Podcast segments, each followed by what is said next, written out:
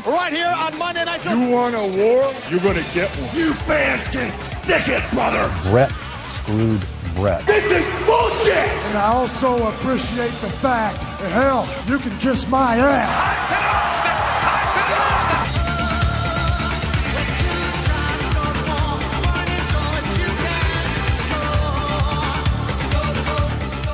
Hello everyone and welcome to the 82nd Squared Circle Gazette Radio. I am Liam O'Rourke alongside G. John Chase. Hey. Old Man Jones. Yo. And Kieran O'Rourke. Hey yo. And we are back this week for the latest installment of the Monday Night War timeline series. Uh, we are, of course, going to be covering May and June of 1998 uh, on this week's episode, talking about all the Raws, all the Nitros, and as always, we have notes from the Wrestling Observer newsletters of the time, a lot of backstage gossip and all that stuff, a lot of uh, interesting factoids to get to throughout the course of this show. Uh, if you haven't heard any of our previous timeline shows, of course, you can go back to squaredcirclegazette.com, where we archive every show and catch up. So no woman up in the bullpen. We're going to go straight to it with two notes uh, that kind of stem from things that happened at the end of the last episode of the timeline that we did. Everything is an impasse with the Ric Flair situation at the moment, says Dave Meltzer. It's basically a situation where both sides feel very strongly that they are right, and Bischoff has on his side the knowledge that if he's stubborn, his side has an endless supply of money to fight the fight, and Flair's side doesn't. The WWF also has definitely been sent feelers about using Flair should he be able to get out of his contract. Uh, just a little bit of context here, obviously Ric Flair had uh, had the no-show on Thunder, and Bischoff had sued him for two million dollars. So uh, that's the current lay of the land with Ric Flair out of the company at the moment. You chortle there, G, but that's damages to the show Thunder. They work hard themselves to damage it without Ric Flair getting his mitts all over it. All the time and effort. Uh, and another piece of news here: uh, Marcus Bagwell has taken another turn for the worse. Uh, he returned. no. He returned home after surgery, but was back in intensive care over the weekend in Atlanta because his blood pressure shot up and he was having difficulty breathing and nearly went into cardiac arrest from complications where they were having trouble stopping internal bleeding. So after the broken neck, also on Thunder, uh, Bagwell in rough shape and would not be seen for the duration of this timeline. I hope he pulls through. I hope he does too. Come on, Buff. Uh, I'm, I'm, Stuff. I'm easy either way. Let's get now to the first shows uh, of this time period, May 4th. Again, we, we talked previously about, obviously, Raw has broken the streak of Nitro at this point, and Nitro has been preempted for the last couple of weeks due to the NBA playoffs, which also continues here. Uh, it's a two hour show this week for Nitro on May 4th, but it starts one hour earlier, so it's completely uh, unopposed. And that said, that the reason Hall hasn't been on TV is because Eric Bischoff and Hulk Hogan are afraid of what he might say on a live interview. Uh, they then introduce Curt Hennig as the fourth member of the Wolf Pack. So, uh, we're up to Savage, Konnan, Nash, and now Mr. Perfect has joined the group. Yeah, I think this was also um, uh, the first kind of like signs of uh, the Wolfpack being its own individual stable, other than just name. You know, this is the debut of the, the black and red uh, uh, t-shirts. They add uh, Curt Hennig to the group, and uh, I think later on Rick Rude like pops along as well because he was bored. Watching with this Wolf Pack, like Nash. And, and Savage were fit, and, and I'll reluctantly say Konnan as well. He got there. Yeah, Konnan got there. I kind of got it. I kind of got why he was there. But Curt Hennig being in that group was just uh, that didn't fit at all. That they had they had some, you know, they were kind of doing a decent job up until then, but there was something not quite right about that kind of team up. I must admit, I, I personally never felt that Curt Hennig was just a natural fit for the NWO. Full stop. To be honest, when when you had that sense of, well, or at least I think, traditional element to wrestling, and I was I always thought they would just be just so much better suited as the counterbalance to the NWO. But now I was never a big fan of Curt in the NWO. Full stop. Uh, Finlay beats Booker T pretty much out of nowhere for the television title on this show as well. Uh, Jericho did an interview running down Dean Malenko and brought out an unknown wrestler who he called Boris Malenko, as opposed the Boris, the man of one hold, he had the number one on the back of his tights, and beat him. Jericho said the man of a, of a thousand holds was just a WCW marketing gimmick because Malenko was so boring and has no personality that nobody cares about him. But, uh, there's a lot of Brian Adams on this show, unfortunately. oh, God. Uh, he, he comes out there when Curt Hennig joins the Wolfpack. He challenges Konnan. He comes out for the Steiner's angle, where uh, Scott Steiner breaks down in tears to try and convince his brother Rick that he's uh, reformed. Rick Steiner comes out and, and he and he says something. Uh, I don't know what. Um, he's just, he's just, he's literally barking. I I honestly have no idea. And then just in the background, you see Scott Steiner just really come out on, On crutches. right, looking really sad and pathetic. And uh, he just goes in this this monologue about like, oh, he, you know, he doesn't want to fight him, he's his brother and stuff. And he's and I was just watching this, just kind of thinking like, okay, well, we're gonna get the NWO sneak attack, and then and then a little bit of magic happens as just like a single tear pinches its way out of his eye and starts running down his cheeks. On my notes, I wrote down uh, Scott Steiner cries a tear of deception in this. The inevitable crush. Brian decides- Adams appears Crush and decides to thing. come out and crush the mood. Nash versus Lex Luger is your main event with a running DQ finish just to break the pattern. Uh, over on Raw, again, unopposed. We actually move uh, an interesting note here. There's a dark match before the show went on the air. Vince McMahon introduces Dr. Death, who beat Two Cold Scorpio with a backdrop driver. Dr. Death was said to look bad, but he'll probably still get a push since they've been waiting forever to bring him in as a main event heel. More on that in uh, the next episode of the timeline. We actually kicked this show off with Mick Foley doing a straight lace promo coming out in the Love Shack saying he'll never dance with the strippers or wear the tie dye again, which is to Vince McMahon coming out and cutting a fantastic promo. Pretty much telling him that he's going to fight Terry Funk tonight and you're going to have to share the sacrifice, Mick, to prove that you deserve another shot. You didn't get the job done at Unforgiven, so you're going to have to kill Terry Funk tonight pretty much uh, in our main event. It's Vi- Vince at his Machiavellian best, isn't it? Really? He's great here. And Mick's obviously he's, you know he's motivated by Vince's words. Kind of nodding along as Vince is Yeah, going. feeling feeling what he's selling, and uh, yeah, it's quite wonderful. Um, we get Jerry Lawler and Paul Bearer video backstage. this is horrendous. talking about how he is how he nailed the how he nailed the Undertaker's mom. Of course, this is referring to the fact that he announced that he was Kane's father uh, on, on the previous episodes of Raw. But just a, a- ridiculous bit of, of heel chicanery here as, as Bearer gets the line about how one of legs was in LA and the other's in New York, and he, he cackles and his feet start moving up and down. This- it's just completely ridiculous. When they come back from commercial and Lawler's there apologetic. Didn't realise the camera's running. And Yeah, of course not. Yeah, bullshit apology. Absolutely ridiculous. We get a vignette here, another one. Val Venis, this time with Jenna Jameson. Get rid of, uh, get ready for his debut. I'm I'm not too so sure about the uh, Val Venis is coming wording on the on the vignette. Amazing. Uh, an eight-man tag. It's DX, well, eight-person tag, I should say. DX versus LOD and DOA is on the show with Chyna taking X-Pac's place. Why is DOA still on the show, looking like It's- Steve Austin marks? It's it's the Bri- it's the WWF's Brian Adams counterbalance. oh, okay. you know, it brings equilibrium to the world. I'm just amazed that they were still employed by this point. Yeah, we get the first vignette for Edge on this show as well. Uh, hear no words from him, but uh, yeah, very God- strange vignette. God, did this make me feel old? Yeah, You are old. Yeah, but not that old. Doesn't your arthritis make you feel old? It, it seems daft to say, but just how much time has elapsed between now and then? You think, God, I, I remember this young debuting Edge who's now been retired several years. yeah. well, uh, Could anyone figure out if he was a heel or face from these vignettes? Of course not. To me, uh, this has screamed like such a Raven rip-off at the time. Uh, of course, the main event, Mick Foley, Terry Funk, mentioned before, a, a much lauded match. Uh, Steve Austin on commentary is quite great. Oh, Any yeah, thoughts yeah. that anybody wants to chime in on this match? well, he's, he's portraying a characterized version of himself outside of the, his, you know, the three faces of Foley, or whatever, and the fact that he's last amongst this kind of shuffle of of himself. This this match itself with Foley and Funk is just uh, just what you would kind of expect from these two. Just a complete drag out fight. Funk's going to die any moment because he just looks fragile as fuck. And uh, I feel that a moonsault off the balcony, though. I That's know. so fucking Oh, no. awesome. I love oh yeah. Terry Oh yeah. He's, He's great Still, in still fucking nuts as hell. But like, you, you, you get the, the entertainment at the end with Fo- Foley winning and Vince coming out to the music and, With- and, with the tie-dye. and, and his tie dye and the, dancing. and the women, and he just starts gyrating. The Oh, dances that must allure uh, Linda McMahon into bed, I'm sure.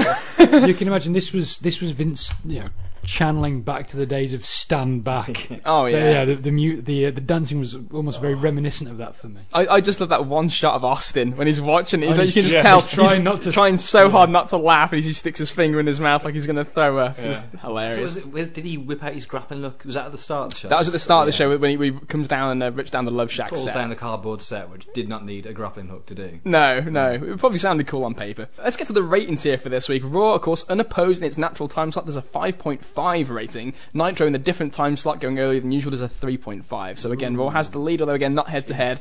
Let's get some uh, interesting notes here throughout the course of the, the week that followed. After Sting wouldn't turn heel and team with Hogan, which is, as you mentioned on the previous timeline, uh, Hogan wanted Scott Hall to join his side of the NWO, recognizing he needs a strong partner to make the feud work. And perhaps, since fake storylines often turn into real life changes and friends and lovers, maybe it would weaken Nash's attempt at a power base if Hall wasn't always with him. We'll have to see if Hall will agree to the idea, but the betting line is against that one. One. Even Lex Luger's name has been thrown around as Hulk Hogan's potential backup. Of course, this is after Bret Hart's already turned heel, but uh, alas, apparently he needs somebody else. Eric Bischoff was deposed for three days this past week in the WWF lawsuit against WCW. There's a lot of reports that the lawsuit is being used to try and dig up personal dirt on Bischoff, with the feeling that if they can nail him on something embarrassing as an executive in Time Warner, he can be dumped as a PR move, similar to what happened with Bill Watts. So that's the strategy from uh, Vinland. Plenty of nailing at the Gold Club. Absolutely. Uh, Steve Austin appeared on Off the Record on May 5th and did the biggest rating in the history of that show, so uh, Steve's on a roll here for the ratings. Uh, people magazine asked people online to vote for the most beautiful people in the world. Some fans of Ric Flair have started a campaign, and at press time he's at number 12 on the list. Brilliant. Shawn Michaels' back injuries have apparently worsened, says Dave Meltzer. According, no. according to his lawyer, Michaels is in great pain while sitting, standing, and is having trouble sleeping. He's had a gel injection done in his back this past week to try and attempt to alleviate the pain. If things don't improve from this injection, he will have to have back surgery, although they wouldn't be able to do the surgery until his occasional muscle spasms calm down. Shawn's on the shelf for a little while. Wipe that tear, Kieran. A few WWF wrestlers, if not more, are having their existing contracts ripped up and being offered new contracts with substantial raises, in some cases doubling the contract since the company fortunes have changed. So, uh, WWF are lightening the purse strings a little bit here. Is Marc Mero's name mentioned anywhere in there? no, no but, uh, but, but if you listen to Mick Foley and Steve Austin, you'd think they would have been. Raw and Nitro are back head to head this week. Uh, there's a lot of talk in the days preceding that in order to win the ratings, this would be the week for WCW to bring in Jim Hellwig. With Hulk Hogan being the one to make the suggestion, it does pretty much end speculation as to when the Warrior is coming in, and now it simply changes to which week. So uh, I guess that's as official as it's gotten so far. Warrior is on his way to WCW. It's funny though. I, I had no idea that sort of the wheels were in motion, sort of that early, if you like. I almost, I always got the impression that that it was sort of a sort of crash bang wallop type thing. That it was sort of a panicky contract written up on the back of a fag packet type of scenario. you know, a call one week in, two weeks later, sort of thing. So I'm surprised that the, the wheels were in motion as, as as early as that. It was an idea written on the back of a fag packet. It's just dragged out for a while. Uh, we're going to go back and forth this week because Nitro and Raw are head to head for the first time in a while. Uh, we'll go before the shows start. WWF flies DX to Atlanta to try and embarrass WCW at their own headquarters. How fucking lame is Uh, this? yeah, talk about things that don't hold up well in retrospect. This, the whole DX thing, and I, I wouldn't even just limit it to to the Atlanta stuff as well, or, or the stuff at the uh, at the Norfolk Scope. There's stuff in New York New as York's well. I- I, terrible. thought Yeah. it was awful. Yeah, Triple H doing his best Pakistani impression for a cheap pop. yeah, jeez. Also, while throughout throughout the Raw shows, they have them cut in with these Super Soaker adverts for the company. ah, you know, how, how Triple H is involved. Really? Triple H does not do the Super Soaker adverts. this It's the is other true. guys. Ah, interesting. Obviously, after the uh, the DX attempt at an invasion at WCW headquarters, we Which involves them standing around outside, not even going into. Of course, because they couldn't get in. Loitering. Oh, those badasses. Uh, Bischoff on Nitro comes out on a huge bike and gloats about Vince McMahon sending his wannabes to see him where they all know he isn't going to be. Uh, since they know Mondays he's at Nitro, he told Sean Waltman to bite him and challenged Vince McMahon to meet him in the ring at Slamboree. He made it clear for people to not buy the pay-per-view thinking they're going to see the confrontation so that nobody could construe it as false advertising. He said that McMahon wasn't going to show up and hinted that if he did, he'd knock him out. The fans, who hate the Bischoff character, realised quickly this interview isn't storyline and he got tremendous babyface pops for this speech. Great for a heel. And yeah, so hang on. So the strategy was, I'm going to announce this. Don't buy the pay per view because it's not going to happen. But I'm going to do it anyway. Well, yeah, I guess this is the, thing to try and deflect the heat from Yeah, DX yeah. To, to himself and Vince, where the real story was anyway. Uh, over on Raw, we'll go to Raw back again now, the actual show. McMahon ignored the challenge publicly, but his company sure didn't, which is the truer reaction. Jim Ross took jabs at WCW for the entire show, ripping on their headquarters in an industrial park, saying this wasn't the seniors tour. Waltman, Waltman told Bischoff to suck it, and Jim Cornette got in a few digs, first saying that it takes a lot of guts to challenge someone you know isn't going to accept. And when Al Snow tried to get in the back door without paying, he said, This isn't WCW, we don't have free tickets. Which is an unfair knock considering the WWF had more than 1,000 comps at the TV taping, and WCW had 500 in a larger arena that actually sold out. So uh, that's the back and forth interplay for both sides with the, uh, the Bischoff DX stuff on this show. I guess I guess all's fair in love and war. I guess so. Love Uh, uh, wrestling. Yeah, yeah. So obviously on this show, Vince McMahon announces himself as the referee at Over the Edge. A great piece of business where the best there is, the best there was, and the best there ever will be. Vince McMahon with his tiny shirt comes out and is announced as the referee. Dude and Austin at the pay per view. This proceeded obviously before the week before this. They'd showed the uh, Briscoe at home with his family. Yeah. Uh, so obviously this is he was the he was the timekeeper, wasn't he? And Patterson was the Patterson- announcer. The, the announcer as something that could only have been a rib because he still can't pronounce his S's. but he gives it the old college try, and it's wonderful to watch. It is. Uh, as you mentioned there, Al Snow appears. Uh, is, is first returned from ECW, so I'm sure you're very excited about that, Carl. Thrilled. Dustin Rhodes burns his gold dust outfit in a barrel. It didn't seem like anyone cared, as there was no reaction except one fan screaming loudly and often, "You're a faggot." Come on, G, you've been waiting for about a year for this. this, this I is have just- too. This, this, this watching this segment, this is just like for me the greatest heckle in wrestling history. Okay, for me because you just got Dustin there, who's having a bit of a rough time recently, and so he's now reaching His out. weight suggests it. Yeah, he's now reaching out to his fans, right? He's having trouble with his own identity, and he's there burning the gold dust clothes, right? And he's, he's he's looking for acceptance. He's looking for an explanation from the audience, and the audience are silent. The audience are silent. They're listening to him. They're contemplating. They're thinking of what advice they can give to him. And underneath the quietness of the crowd, one person could be heard. Okay, and it's not even like they didn't even dumb it down. They didn't even change it on the network. It's as it's as loud as you could hear Dustin, Yeah. and he does hear this one fucking yokel. the exact flow for players. Dustin's like, "Oh, you put me in this gold dust outfit, and why?" And then you hear the fan say, "Because you're a faggot." and, then, and then he says another line, and then he just follows it up with, "You're a faggot, Rhodes." it's just like it's so bad. It really it's is really so is. bad. But it's, it's that belligerent nature, isn't it? He Yeah. doesn't just say it once. He's going to say it again. Yeah. He's going to get that in. Just in case no one heard. I think it's because he's going to say it just in case Dustin didn't hear. Yeah, he I need to to, I need him to know. Also on this show, Sable power bombs Marc Mero. What a great reaction this got to. Sable's over huge ever since WrestleMania. Man, this is just awesome. One, like Mero's great. Mero's great in this kind of role. He's a douchebag mid card heel guy, you know, trying to put down Sable, who's just blatantly watching these shows, the second most over person on the show after Austin. Crowd just pops like fucking shit. And uh, also, on a side note, Lawler was hard during that match. I'm he sure says he on, was. says on commentary. Does he really? he actually says it on commentary. Yeah, that he's hard. when Sable comes out. yeah. But there are obviously consequences that come from this powerbomb that we'll get to shortly. Vincent Austin versus The Rock and D'Lo Brown is your main event in the in this show, uh, which ends with Steve Austin turning around to a Vince McMahon clothesline, which really kind of caught me off guard when I watched it back. So I completely forgot. The Stooges then put the boots to Austin. Austin makes his own comeback until Dude Love shows up, which then brought out Dustin Rhodes uh, as well as DX, and everyone ends up fighting at the end. A big chaotic scene Yeah. to end this week's show. Yeah, really kind of hot finish to the show. Just the crowd's just going ape shit. Everyone's going ape shit in the ring. It's just And, be- and because you don't see it every week on Raw as opposed to Nitro, Yeah. it means something. yeah.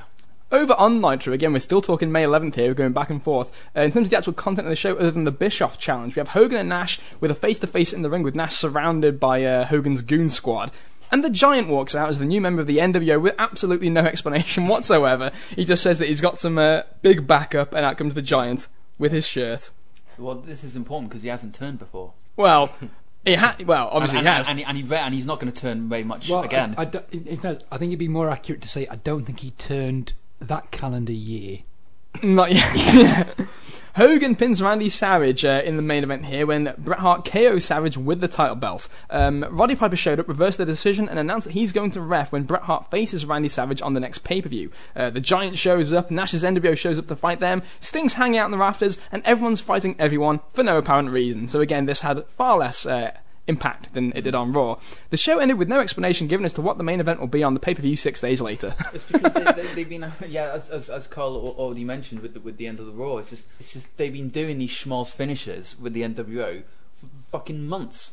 Not not weeks, months. We've been, you know, listen to the previous timelines that we've done and count how many weeks it's ended with you saying, "Oh, Run the- in the- DQ, yeah, run in DQ, schmaltz at the end." It's just, it's fucking boring. Again, this was head to head. Raw did a 4.7 to Nitro's 4.3. Uh, the key, uh, the key here being that Raw beat Nitro in every single quarter. So, uh, and that's the first time that's happened uh, for, for quite some time. So, very, uh, very big stuff there. Even the quarter with DOA. Even the quarter with DOA got the win. Within wrestling on Tuesday morning, the most talked about piece of conversation was who would win in a real fight between Eric Bischoff and Vince McMahon. In the WCW offices, the story is that Eric, who has fought real fights in real rings against real people, would humiliate Vince in rapid order. In the WWF offices, and I love this, Vince would end it quickly because he's a tough street fighter from the other side of the tracks. and that martial arts stuff doesn't mean a thing. Fucking knocked on his ass by Bret Hart with one punch. Yeah. Mean Streets of Greenwich, G. mean Streets of Greenwich. and he owed Bret that. Yeah, he let him. He let him do it. And karate doesn't work anyway. Yeah. By midweek, Vince McMahon had responded on the WWF website. I consider Eric Bischoff's challenge a cheap and desperate tactic to increase pay per view buys, he says. I will not do anything to help WCW increase their pay per view buys. Therefore, I will not appear at Turner's next pay per view as invited. However, if Mr. Bischoff is hell bent on fighting me, then such a fight can be arranged at any time, in any parking lot in the country, void of television cameras, photographers, and public announcement. His lawyer, Jerry McDevitt, wrote a threatening legal letter to Eric Bischoff. The WWF also complained to the cable companies about WCW intimating McMahon might be there, claiming WCW was using bait and switch tactics on the consumers in promoting Slamboree. The bastards! Oh, shameful. Charlatans at WCW. Uh, of course, on the Thunder that week, Eric Bischoff then reads Joe McDevitt's letter on the air.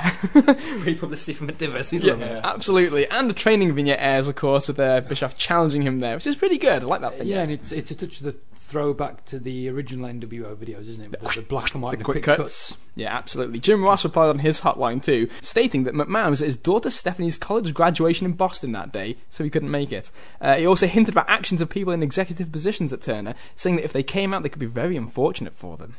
Ooh. uh, more news here. Bischoff's personal secretary, Janie Engel, a longtime WCW office employee, quit WCW this past week to take a job with the WWF. Engel, Engel is the third front office employee over the past weeks to quit, apparently at least partially because people in WCW are dropping from the internal pressure. Uh, a key defection here is it shaping up. It's Vince with his uh, old AWA strategy. I was going to say, isn't it just though? Isn't it I'll just? take whatever I can. Anything a I can dick. get, absolutely. Uh, Flair is up to number two in the people's most beautiful, most beautiful people vote, ahead of Leonardo DiCaprio, but behind Hank the Angry Drunken Dwarf. The next W on uh, Flair's parade appears to be Time Magazine's net voting for the Man of the Century, which opened this past week, and Flair is in first place ahead of Jesus Christ, who didn't even live in this century. That's about right. That's only fair. I'm going to say it, some, you know, probably in some places in the Carolinas that's quite accurate. Um, Goldberg signed a new four-year deal at $2.4 million total uh, this week. Uh, several people are submitting their own booking ideas where they can be the ones to beat Goldberg first. Hang on, was that 2.4 million a year? no, no, over the total Oh, of four right. years. So whatever that breaks down to. So 600000 a year. Just a, we all we all know who's at the front of the queue, though. well, yeah, of course. Steve Austin is doing more than double the merchandise sales of the number two guy in the business, which at this point is Bill Goldberg. So he's already superseded the NWO at this point in early May.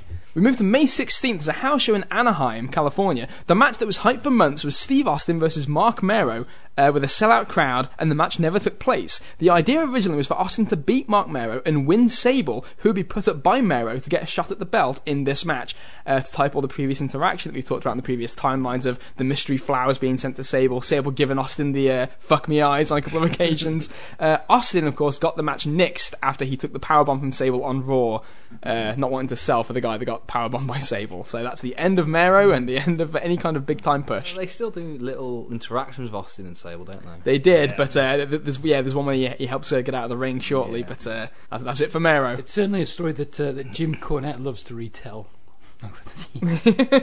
We go to May 17th. It's WCW Slamboree. 11,592 fans sell out the building, a 0.73 buy rate for 255,000 buys. Uh, Eric Bischoff wins by countout over Vince McMahon on this show. if you can, no, no, no, no, no, no, oh, no. oh, uh, no. uh, yes, correct me, please. Uh, he is technically counted out, which uh, old buffer boy decides he needs to get in on as well because he kind of the spotlight stolen off him. Oh, after which they announced that, despite the ten count that was administered, Bischoff wins by forfeit and disqualification. Of course, of course he does. Everything but count out.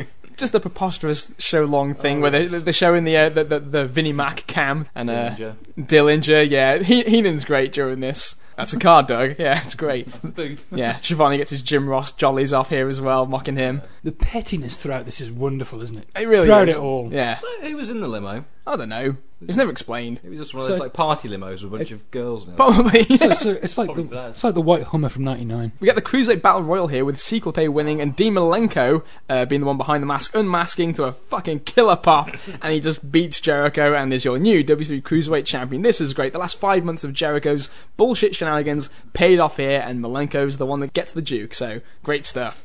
This is pretty much a standout for me on, on this show in just terms of entertainment value. I mean, Jer- Jericho's superb in this, um, introducing all the participants of the Battle Royals, doing his own like uh, announcing for it, and just some of the shit he comes up with. buries he everyone. Just buries everyone in there. It's just the thing he should do. It's just hilarious. Uh, Hoovy and and Malenko under the mask, just kind of staring at each other in that moment where Malenko unmasks and the crowd kind of realizes what's kind of going on. As you said, that that pop is just fucking molten for, for for an undercard match for a cruiserweight title match. I can't think of a bigger pop I've ever seen in any show. It's it's absolutely insane. The crowd are losing it, and I- just I Malenko's intensity is just At amazing. the start, the intensity so. He just punches and he does like the Yeah. Austin kicks in the corner, and the crowd and him are just losing their minds. Like, there's such a fucking great energy in Malenko here. It really Yeah. is. Uh, the main event of this show sees the Giant, who's now in NWO Hollywood, and Sting from WCW against uh, Scott Hall and Kevin Nash of the NWO Wolfpack. When Scott Hall turns on Kevin Nash. Before the show, both Hall and Nash were heavily lobbying Bischoff to change his mind on the Scott Hall turn, citing that in recent weeks both Bret Hart and the Giant have turned, and that another turn at this point would probably leave everyone flat, which as it turned out was correct. Uh, in addition, the timing of the turn made virtually no sense since Scott Hall is scheduled to go to rehab after Nitro, so he'll be unavailable for four to six weeks anyway. Hall and Nash eventually agreed to the turn because ultimately Bischoff wouldn't budge and they weren't looking to breach their contract. This just, what a fucking waste this was. What a waste. Hogan's trying to move people over back to the NWO Hollywood so that he could be cheered again.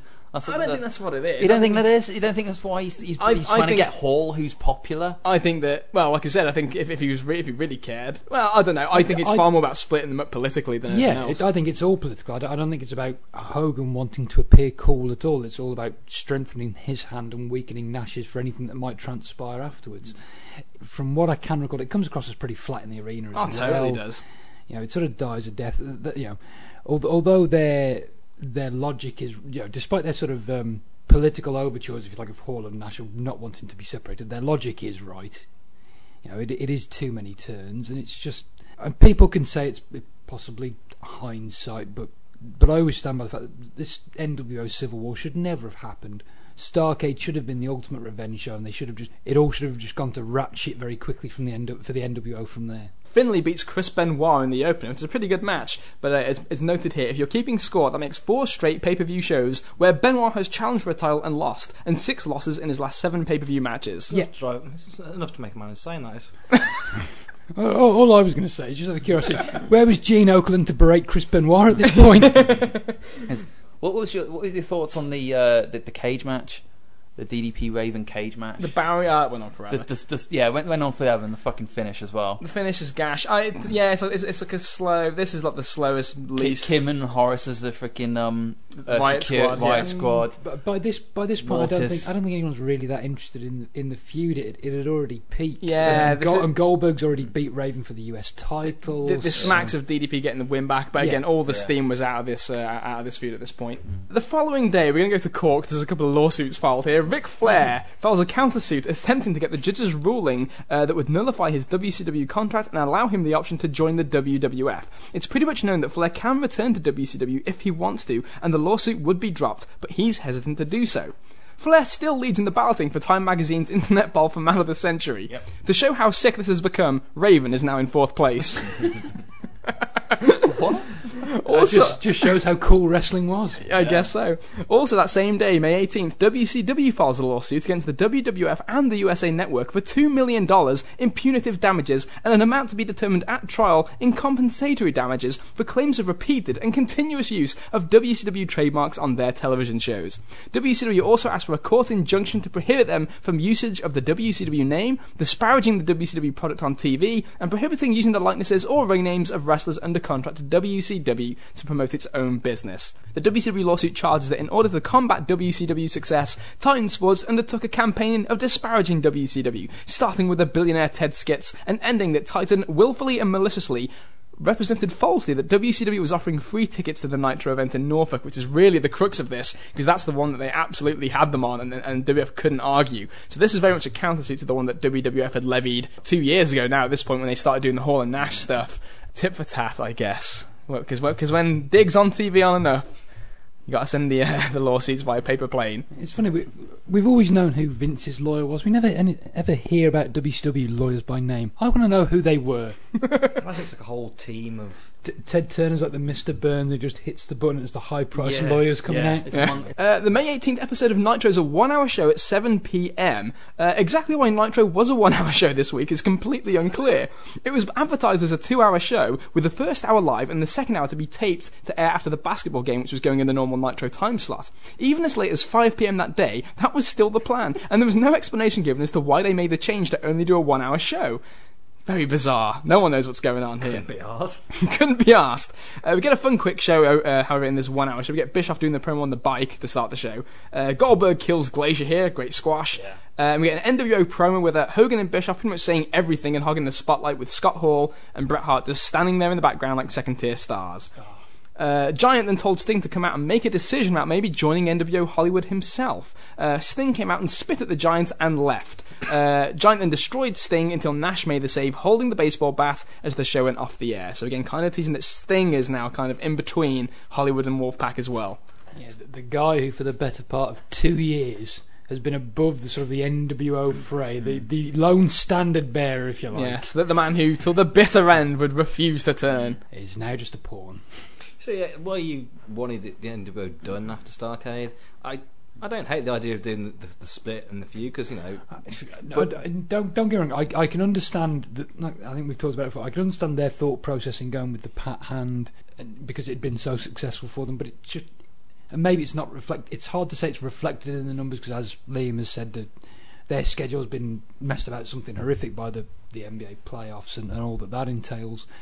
But it's just to me just sort of, it just screams that the wheels are coming off here, and it just you know without a, a a proper sort of laser focus for, for what it was going to be. Too big an undertaking, if you like. So for me, I, I, I would have done the split and had the feud, but adding these other guys to it is just horrendous, and that is what slaps you. It's like, it's, okay, we're not going to change really that much. It's going to be the same formula of adding guys who who's going to side with who, and it's just horrible. It's, it's like they've got their they've got their one mo- move they're going to go to, and we'll Yeah. keep doing it just in a different mm. kind of way.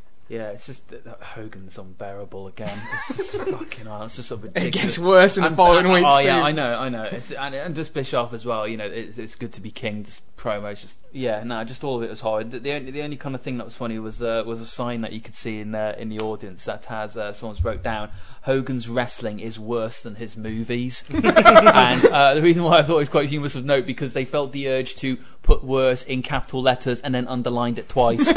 Just to really make it's worse, it's awful. not the same, worse. Uh, over on Raw, again, this is unopposed once again. The only knocks at the opposition, following the lawsuits, were the regular seniors tour comments from Jim Ross. Although he did seem sensitive about them, since when Terry Funk was in the ring, he said that Funk was special, and even at 53, the WF isn't going to run a seniors tour. Later, when Briscoe and Patterson wrestled in the main event, he joked that maybe they were.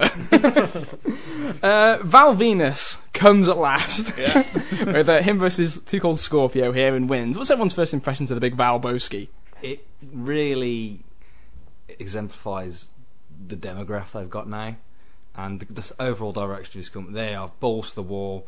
Austin's play, saying chicken shit. Everyone's In saying the first hour, yeah. Everyone's saying ass, and you've got a guy who finishes the money shot. He's a porn star, and he's and it's not even subtle. So it's just night and day how quickly this company has turned around after WrestleMania.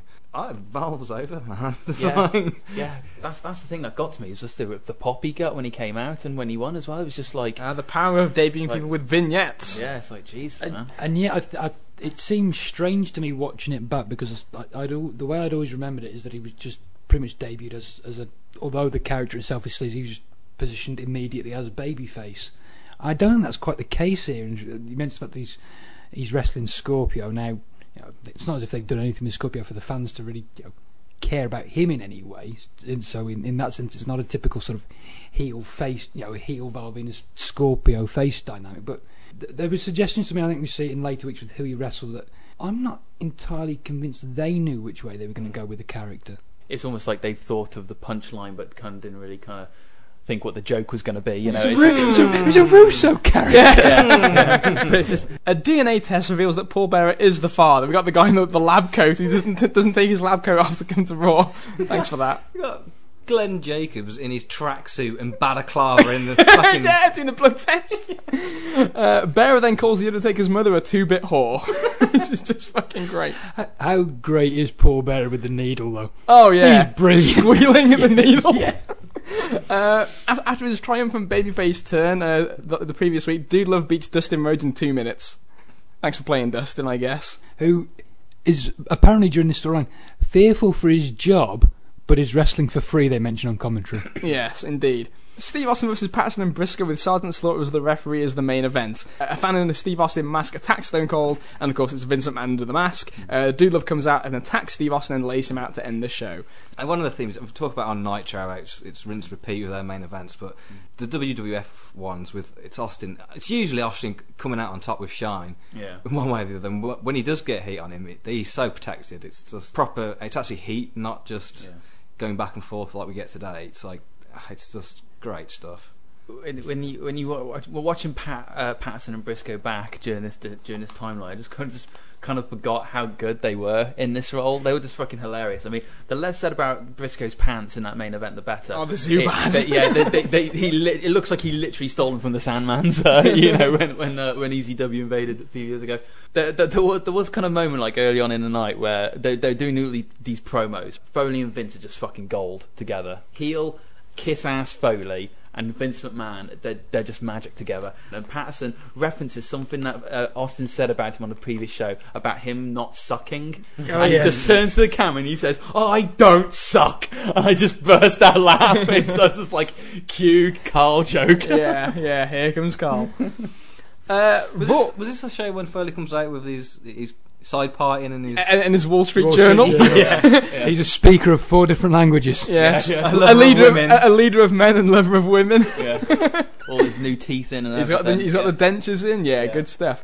Raw does a 5.3 against an opposed Nitro's one hour does a 2.5. So again, I, I don't think it can be understated just how much these playoffs and these erratic time changes are just fucking hammering WCW at the worst Yeah, time. yeah, worst just time. could just couldn't have come along at a worse time. I think it's it? actually, I think it's understated, and I think it is worth mentioning here because it's it's one of those things where it just seems like the narrative is always WWF just kind of got back on the saddle and, and, and won. It's like, no man, at this crucial time when WWF was rallying, WCW was was just up shit creek, all fur coat and no knickers, if you will. Uh, but you you can still see as further evidence of that the fact that the one week during this this brief this brief period where they did go head to head, yes, WWF won the won the night, and as you say, it, it did win every quarter. But the Nitro number was still strong at a four point three. Absolutely. it, wasn't what you'd call a complete and utter shellacking in the in the grand scheme of things. The reason given to Brad Siegel at TNT for actually only doing a one hour show instead of the planned two hour show was the claim that there wasn't enough wrestlers to do a two hour show due to the injuries, although reports from the wrestlers who were there say that an entire two hour show was originally laid out and changed, and there were more than enough wrestlers around. So what the real reason is, is anyone's guess. Couldn't be asked. Couldn't be asked, honestly. It's Happy hour finishes at eight. exactly, gotta get to the bar. Uh, no word on what WCW are doing with the tag belts. Of course, uh, the Giant and Sting won them at Slamboree off Nash and Hall. Uh, Bischoff in the past has talked about dropping the belts altogether because he thinks tag teams are passe. the, the ironic thing is, is during the during these two months, uh, the the belt that actually gets the most focus is the tag belt because sure as hell's not the fucking world title. Hogan's not there. Ho- Hogan's Well, he's there, he never well, yeah, yeah, he- he's, yeah. he's never wrestles. For, he never wrestles uh, for the belt. He's barely wrestling at all. The, the the main feature is the tag team titles. That's what it is, and you'll see all the main event pay per views as well. They are thinking of putting Dan Severn in a babyface group with Ken Shamrock and Steve Blackman called the Shooters. Oh God. That's money. I can imagine those t-shirts flying off the shelves. God. Imagine you imagine the the, yeah the imagine the promos. Yeah. Yeah, was it say when Ken Shamrock's the talker of the team? He's the Michael Hayes of this Freebirds alliance. Uh, Curt Hennig is out after getting his knee scoped. There is consideration being given, and apparently Nash is lobbying for it, for the NWO Wolfpack to turn on him and get rid of him, as Nash didn't want him in there in the first place. so I guess he sees the same thing we do. Yeah. Dennis Rodman is pretty well confirmed for a tag team match at Bash at the Beach uh, from San Diego, teaming with Hulk Hogan. WCW is working on bringing another major NBA name in for that show, and considering that the announcers have been bringing up Karl Malone recently, and the fact that he's become friends with DDP uh, and Goldberg, that should at least put him on the list when it comes to speculation. So uh, the the original formulative ideas here of what would become the Bash of the Beach main event. Uh, as Pippen said to him in the playoffs, remember, Karl, the mailman don't deliver on Sundays. Great. Uh, we go to the next week's Nitro here, May 25th, the first good television show in a while, says Dave Meltzer. Uh, it opens with Raven doing an interview, largely saying he wanted Saturn back, claiming that they were childhood friends. He said he'd fire the entire flock to get Saturn's friendship and dropped Lodi with a DDT to prove it. So uh, Raven's been pretty great in this uh, this whole period of time. Actually, it's a little bit understated there. Uh, the Giant challenges Kevin Nash to come out. Nash did and was triple teamed by the Giant, Vincent, and Brian Adams until Lex Luger and Konnan ran in to make the save and cleared the ring. Before long, Savage and Hennig were in the ring, and Nash offered Luger Konnan's NWO T-shirt. Luger accepted to become a member of the NWO Wolfpack to a huge babyface pop. So now. Lex Luger is in the Wolfpack. Yeah, you, you mentioned before about sort of cool and uncool G.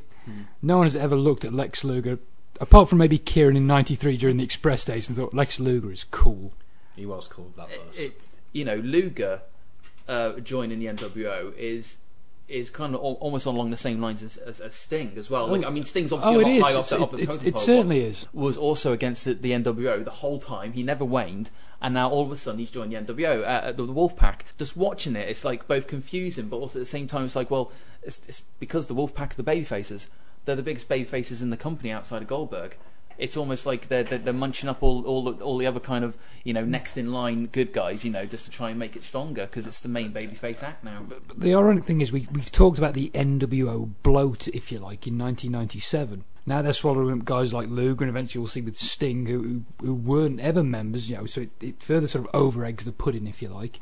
And Liam mentioned there about how, you know, someone like Raven, who, who was fantastic during this period, but it's, it's understated, and you can certainly make a case that Raven was completely underutilised, because to some extent, you know, guys like him get lost in the shuffle because the NWO black and white or red and black are sucking up all the oxygen. I sound surprised Raven wasn't put in one of the camps. To be honest. in retrospect, yeah. Jericho then asked JJ Dillon to come out and said he wanted the title change from uh, Slamboree overruled because Malenko wasn't supposed to be in the Battle Royal. Dillon said he wouldn't overrule it unless Jericho gave him a precedent for something like this.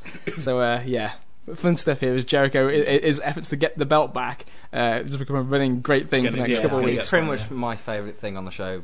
Jericho. Well, probably long before this actually was Jericho. Yeah.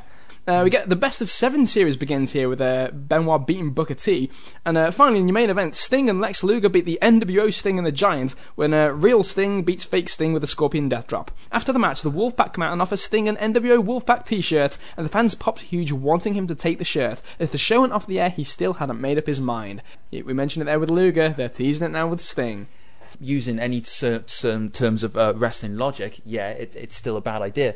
But putting yourself like in the time, like I- like I was uh, watching this show, and just just taking the show as it is, it, it, it watching it, it seems like the right thing to do. It, it's weird, even though like everything tells me like no, like Sting was supposed to be the person that's against the NWO, no matter what color they had. But just when you watch the crowd, the crowd wanted it. I, I kind of don't really blame uh, Bischoff for kind of going in that direction because it's not like the crowd like, no, all right then, or anything like that. The crowd are fucking hot for it. They want him to join the main babyface faction. And it just kind of seems at the time because we, we mentioned in the previous podcast where I did the running thing of telling you what's the uh, WCW World Champion doing, and it's like not much because he's not the focus of the show. And it, and it's just like you know they've they've already buried Sting. They did a good job of that early on in the year, and it almost just seems like the look on Sting's face now is just like, well, Oh, that's it. yeah, fuck it. he goes, fuck it, that's over. I'm not going to be the number one babyface in this company while the Wolfpack's around, so I'll be a part of the Wolfpack. Wasn't the Bret Hart, that, the Bret Hart angle? Yeah, yeah, pretty much. Guys giving up because Giving, giving up because you need something Yeah. better. Uh, May 25th on Raw, however, the same night, uh, Vince and the Stooges get arrested for assault when uh, when Steve Austin points them out for, for Vince McMahon saying that he, he assaulted Steve Austin and got away with it. In a very confusing moment, he starts beating the shit out of him right in front of the police. yeah, yeah. that's While they've got weird. the cuffs While on. they got the cuffs Yeah, on him. That's a bit weird. It does lead to the great moment where Steve Austin uh, gets Vince McMahon to apologise to come back in the building. Vince gives this very soft apology, and then there's the slow burn. Yeah, the face really. comes up, and he just, looks. He just swallowed sour milk. It's just great. No, it's it's it's uh, it's the it's it's it's numbered like seventy five on uh, the book of uh, Vince's looks that he can give. You know, it's just that uh, again, not seeing these shows uh, before. I realised I've actually seen a lot of this stuff before because they, they managed to condense it so well into the over the edge opening promo and that bit that, that bit where he, he raises his head he's just got that look of sour milk Yeah. on his face. It's just I just always remember that face as much It's as as much as any because it's just like he's such a fucking ham. Yeah. he's an absolute ham but it's such, such a great contrast to Austin. Who's playing it so kind of like straight and realistic. It's just it's fucking hilarious. That's the face he pulled when he heard about Bischoff challenging him. Uh, Puke debuts on this show with uh, LOD beating DOA in, in what is certainly one of the more blistering feuds of this time period for the WWF. The Jackal comes out for an interview with Crackhead Bob and Hank the Angry Drunken Dwarf of the Howard Stern Show, which leads to Luna, Golga, John Tenta, and uh, the Giant Silva debuting. What's everyone's take on this very bizarre angle? Jackal is just always trying so hard Yeah. and never connects. No one gives a shit. I feel bad for him because he, he- He's talented. He's talented. Yeah, he's I, talented, it's like yeah. I remember at the time I really wanted him to get over and be like a key part of the show because I, I really did think he was that good. like you say, Kieran, he, he does come across incredibly as, as a try hard, and he's, he's trying to get this sort of, you know, the, the David Koresh style angle over. And I'd, I'd venture to, to guess that a lot of the audience probably weren't even aware he was going for the David Koresh. As, as a youngster watching, I just thought he's a heel with a hippie outlook. It seems. Getting the, the two guys from the Howard Stern show, I think it's again it's just a an example of the uh, pardon the pun, but the, the company's attitude at the time, trying to, you know that sort of that vulgarity element that you you associate with Howard the Howard Stern show and all that sort of thing. It all's just it's all part just part of the presentation. I think, but And crossover audience as well, but for Yeah. advertising, it's, it was typical WWF mainstream crossover ploys, I really. think the, the one thing that they they've always historically they always excelled at that WCW generally failed to capitalise on. it, as you said, like he, he's got like potential to him, you know, he's got like talent to him. But just watching this segment and just like it bombing, and I'm just like, like, yeesh, it's Yeah. like, ah, that's, that's a shame. It's just he's he's a good promo, but he just always comes across as not authentic to me. Yeah, and not authentic and and just yeah, it just doesn't connect during this Yeah. period. It's like it's, it's different from what the audience wants at this time. So it's it's followed up with a Golga headbanger Thrasher or Mosh, I forget which one match, and who could really care about that? yeah, although we do we do have Hank the Angry Drunken Dwarf swearing on the microphones. that's quite a bizarre and unsettling scene. Um, Farouk pile drives Rocky Maivia on the stage. Great pile driver Oh, here God, on the rock. Beautiful. Great stuff here. Uh, during the Vader versus Jeff Jarrett match, Michael Cole talked about how Vader was in the best shape of his life, and Jim Ross came back saying he thought Vader was out of shape. yeah. He's like he's still pretty over, Oh, Vader's over, but yeah. he's fat and Yeah. he falls over a couple of times. and this, I think, I can't remember during this period. Is this like the two or three weeks in a row where Rock does jobs every week? Yeah, yeah, pretty much around this time. Um, Vader's just getting back to Vader. Vader's belly is clearly far bigger than usual, and maybe his biggest yet. But it's the first time in the history of the pro wrestling universe that an announcer has made that observation of a headliner building up an important pay per view match. Uh, we also get another DX skit here for, on WCW. This time, skywriting. Oh right, yeah. This supposed was to- fucking the worst of all. this is supposed to be uh, this supposed to be their blockbuster sequel to their uh, their to their invasion of WCW, and it's just It's pants. It's oh, awful. it's even worse than the first. This one. is the worst by far. It's so Triple H in the plane is the fucking oh, hokiest God. guy in the world. It's like you are so lucky to be with these guys. the, And yeah, the least cool person in that company right now. Shawn's back pain was all sort of deferred pain from the emotional distress he was under during this period, thinking this is what my group's become. Uh, also on the show, it's mentioned in the main event, it's supposed to be Steve Austin uh, defending the title against The Undertaker with Vince McMahon as the referee, and Vince orders that it must happen. And naturally, after you know, one week ago complained to the cable companies about bait and switches from WCW, the match doesn't take place. Taker comes out and chokeslams Vince McMahon instead, which at the time I remember thinking I didn't really like it because that was kind of Austin's thing. Yeah, very much. Take uh, thankfully it's short lived, and then they start towards. I mean, this is already the start of of the foreshadowing for SummerSlam, um, with a couple of things. Rock uh, sorry, Rock and Triple H, uh, Austin and Taker. Um, Taker, I mean, for a couple of weeks he is Steve Austin, which I really didn't like.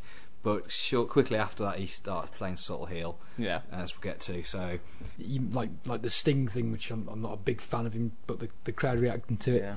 in the same context, the crowd do go ape shit when he choke slams Vince, and then Austin comes out, which just takes up another decibel level. Yeah.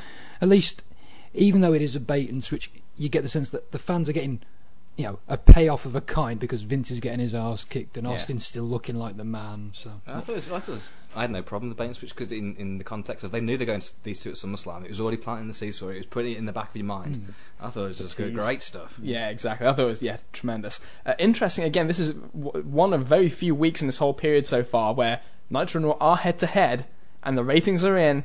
Both shows do a 4.2 for a tie finish. So by no means is this this war won for yet. Um, the DX skywriting angle that they yeah because they just I fucking hate it because the WF narrative is that you know Triple H was important everyone in 1999. Th- This this DX skywriting angle, the rating dropped from a 4.7 for Taka Michinoku and Dick Togo to a great Dick Togo. to a 4.0 for the DX skywriting angle. So fuck off Triple H. Well, I, you know what? I think that's more of a testament to how over Taka and Dick Togo are, rather than that the segment was bad. That is a great To sense be honest. Uh, Jim Hellwig's WCW debut as the Warrior is apparently dependent upon the ratings. There was talk of debuting him as soon as the June 8th Nitro if, the WWF were to win in the ratings for these next two weeks. But if WCW is leading in the ratings, they'll stick to the original plan of holding off until early September. You gotta you gotta love that laser focus. They have also been talking with Sid Eudy about coming into WCW, which shows that no matter what you do, what your ability is, and what your track record is in this business, you will always find work if at one time the crowds are into you.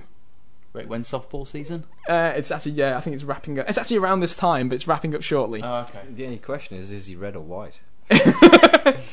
and just how guilty a pleasure will he be this time?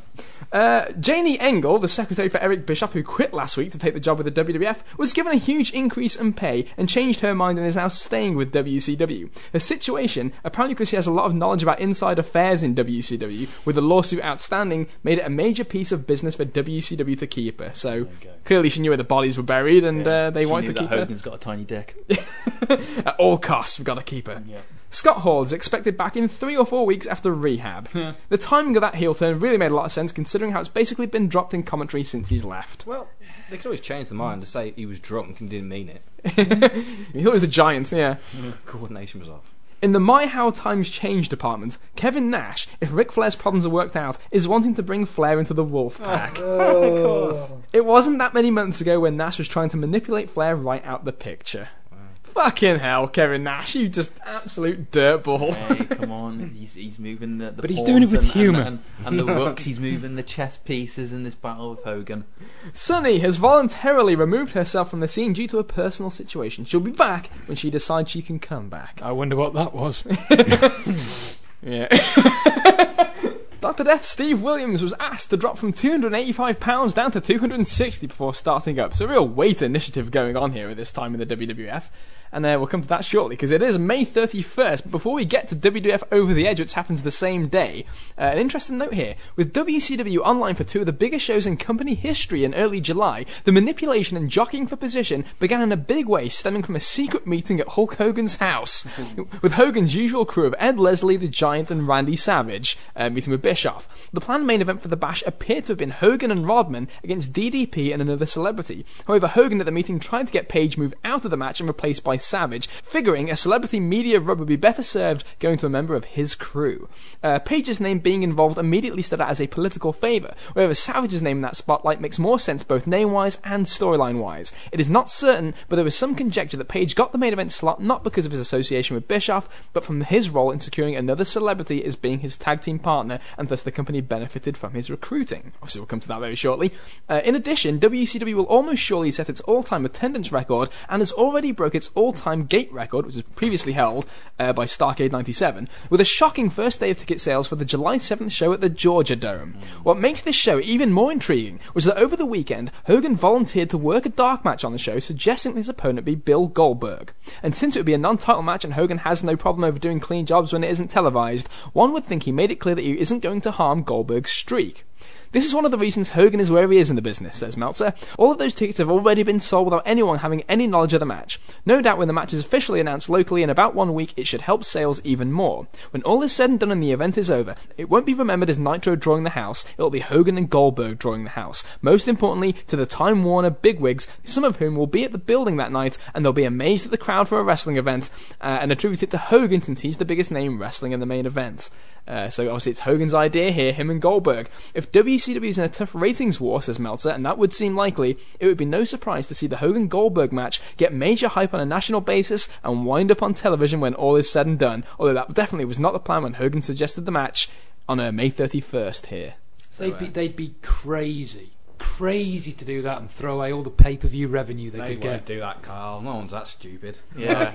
and even if they would, they'll certainly give people enough notice as well. Why? They've already sold the tickets. Of course. Of course, we do move to WWF Over the Edge May 31st. 9,822 fans in the building didn't sell out, and a 0.65 buy rate for 225,000 buys. Very low number. Uh, and and lower than the uh, corresponding WCW pay per view weeks earlier. lower than Slamboree. Unforgiven before this did a 1.1 buy rate for 325,000 buys. Dips here to 0.65 for 225. So a big fall uh, month over month. Despite the narrative that the uh, WWF have created over the years, uh, not all in the garden was completely rosy as soon as they uh, got that first ratings win. Not at all. Uh, all of a sudden, says uh, Meltzer in his review of the show, the red hot WWF product was exposed, as what everyone knows to begin with became more obvious that the current success of the WWF is a pyramid balancing on its head the head of Steve Austin. uh, yet a belter in the main event with D Love here, absolutely classic match, which I, I, I love very, very much, but a fucking awful undercard, I have to say. I do not like the undercard on this show at all. I know, G, you have very different memories of this show, but uh, there may be a bit of a debate here because Just before I you get it. started, I, I, I don't. I recall there being a fantastic opener on the card. What was it? DOA versus Legion of Doom. oh yes. I, I probably should have mentioned this um, uh, last podcast when we were doing um, uh, guilty pleasures because this would probably be on there. Um, but it, this was just one, one of the tapes I bought in '99 when getting to grips with with WWF and, and what they've been doing and so on. And so I do remember the Austin Foley match really well. I think it's a great match. It's a It shame is. it, it, shame it has that kind of that buy rate kind of attached to it because the, main event does. It, is great. Uh, Foley I think looks superb in it and just. There's McMahon as well. There's all the components. McMahon, Briscoe, Patterson going through the commentary tables one after the other. Undertaker at ringside and just Un- Vince Undertaker, himself. Undertaker being the uh, the guy uh, that uh, was the security for Vince, to make Yeah. sure Vince didn't fuck Austin Yeah. on this show. Keeping again, the belt on Austin. keeping the belt on Austin, but again, the Undertaker Another, lo- Austin another log on the Association. fire. But we can't. It would be remiss of us to mention this pay per view and mention the main event without talking about the wonderful ring introductions for that main event. Pat Patterson's highlight for this entire period. for me. Absolutely. It was tremendous, especially at the end when he just caps off with saying about Austin, "I'm not going to introduce a bum." That's it. This was a- the the the Taka Michinoku Bradshaw against Kaientai match I mentioned last week has been a guilty pleasure. Just as the, as I said, the Carney kind of sideshow element of it. Just watching it, just thinking, wow, that's the first match I saw. That's the first match I ever saw getting back into wrestling '99. I was like, wow, wrestling's changed since I last saw it. It's just big hosses like beating the shit out of little midget Japanese guys. It was hilarious. But um, but yeah, there's some great stuff. I think I think Rock's general performance. On this show, uh, his match with Farouk's okay uh, at best. No, It's best. awful. But but but the Rock, but the Rock's performance on this, like his promo when he comes out at- in Milwaukee and stuff, and he just berates the crowd and stuff. I think Owen Hart was was was funny on this show as well in, in little kind of spots here and there when Rock uh, gets a pile drived. Sable Mero was was a hilarious little. It's a spot. It wasn't a match, you know. Like Mero being continuing to be a douche. Outside of the the various LOD and DOA kind of matches and, and the tosh that we had on this show. I want I do want to bring up one thing And we'll, we'll get to it now. Just before you do, I want to mention because that's that's what we'll close this with. But Yeah. I, I can't let this go without mentioning the fucking awful Jerry Lawler Crusher Mad Dog Vachon fiasco on this show. God. When- I didn't even write that down. Oh yes I did. oh, it's fucking awful. And it just goes on and on forever where Crusher gets a nice little moment in the ring, and of course, Vincent Mann backstage had to fuck with it. So Lawler, uh, and actually Lawler writes about this in his book, Lawler goes in there and takes Mad Dog Vachon's leg off, and he goes for the wrong leg at first, which would have really been a tragedy, and then, uh, and, and you know, goes to the assault him, I think he throws it at Crusher, who's doing the bolo punch, and some people are into it, but it's just sad when he takes his shirt off. And, uh, but apparently the real life story is that Vince was just making up the angle on the fly when Lawler would get back on the headset. Vince is saying, go back in there, get his leg off, and hit him with his own leg. and like he's laughing hysterically, and oh, it was just, it bombed. But of course, the big thing that you're talking about here, G, Kane versus Vader. Kane goes over, and a classic promo after the match. he's he's putting over Kane because like you know as, as we're going to find out, Kane's going to be the next challenger and yada yada. What follows w- was just for me a disaster as someone who enjoys Vader's work. And and first of all, I'll tell you this. This, this is this this is what- this will tell you like how I had to climb back out of this pit. This was the first time I ever saw Vader. this is your first impression. Yeah, I kind of watch him, and it's like, okay, he's, he's a big guy, and he can do some impressive shit. That's fine. And then I'm faced with this promo where he he looks at uh, Kevin Kelly and Cole. and uh, Cole, who cares? Um, and and they just turn around saying, oh, you know, how do you feel about this loss? And he just goes into this sad, pathetic tirade of just going like, I tried working out, but just look at me, I'm so goddamn big! I'm nothing but a sh- fat piece of shit. Living a big fat piece of shit.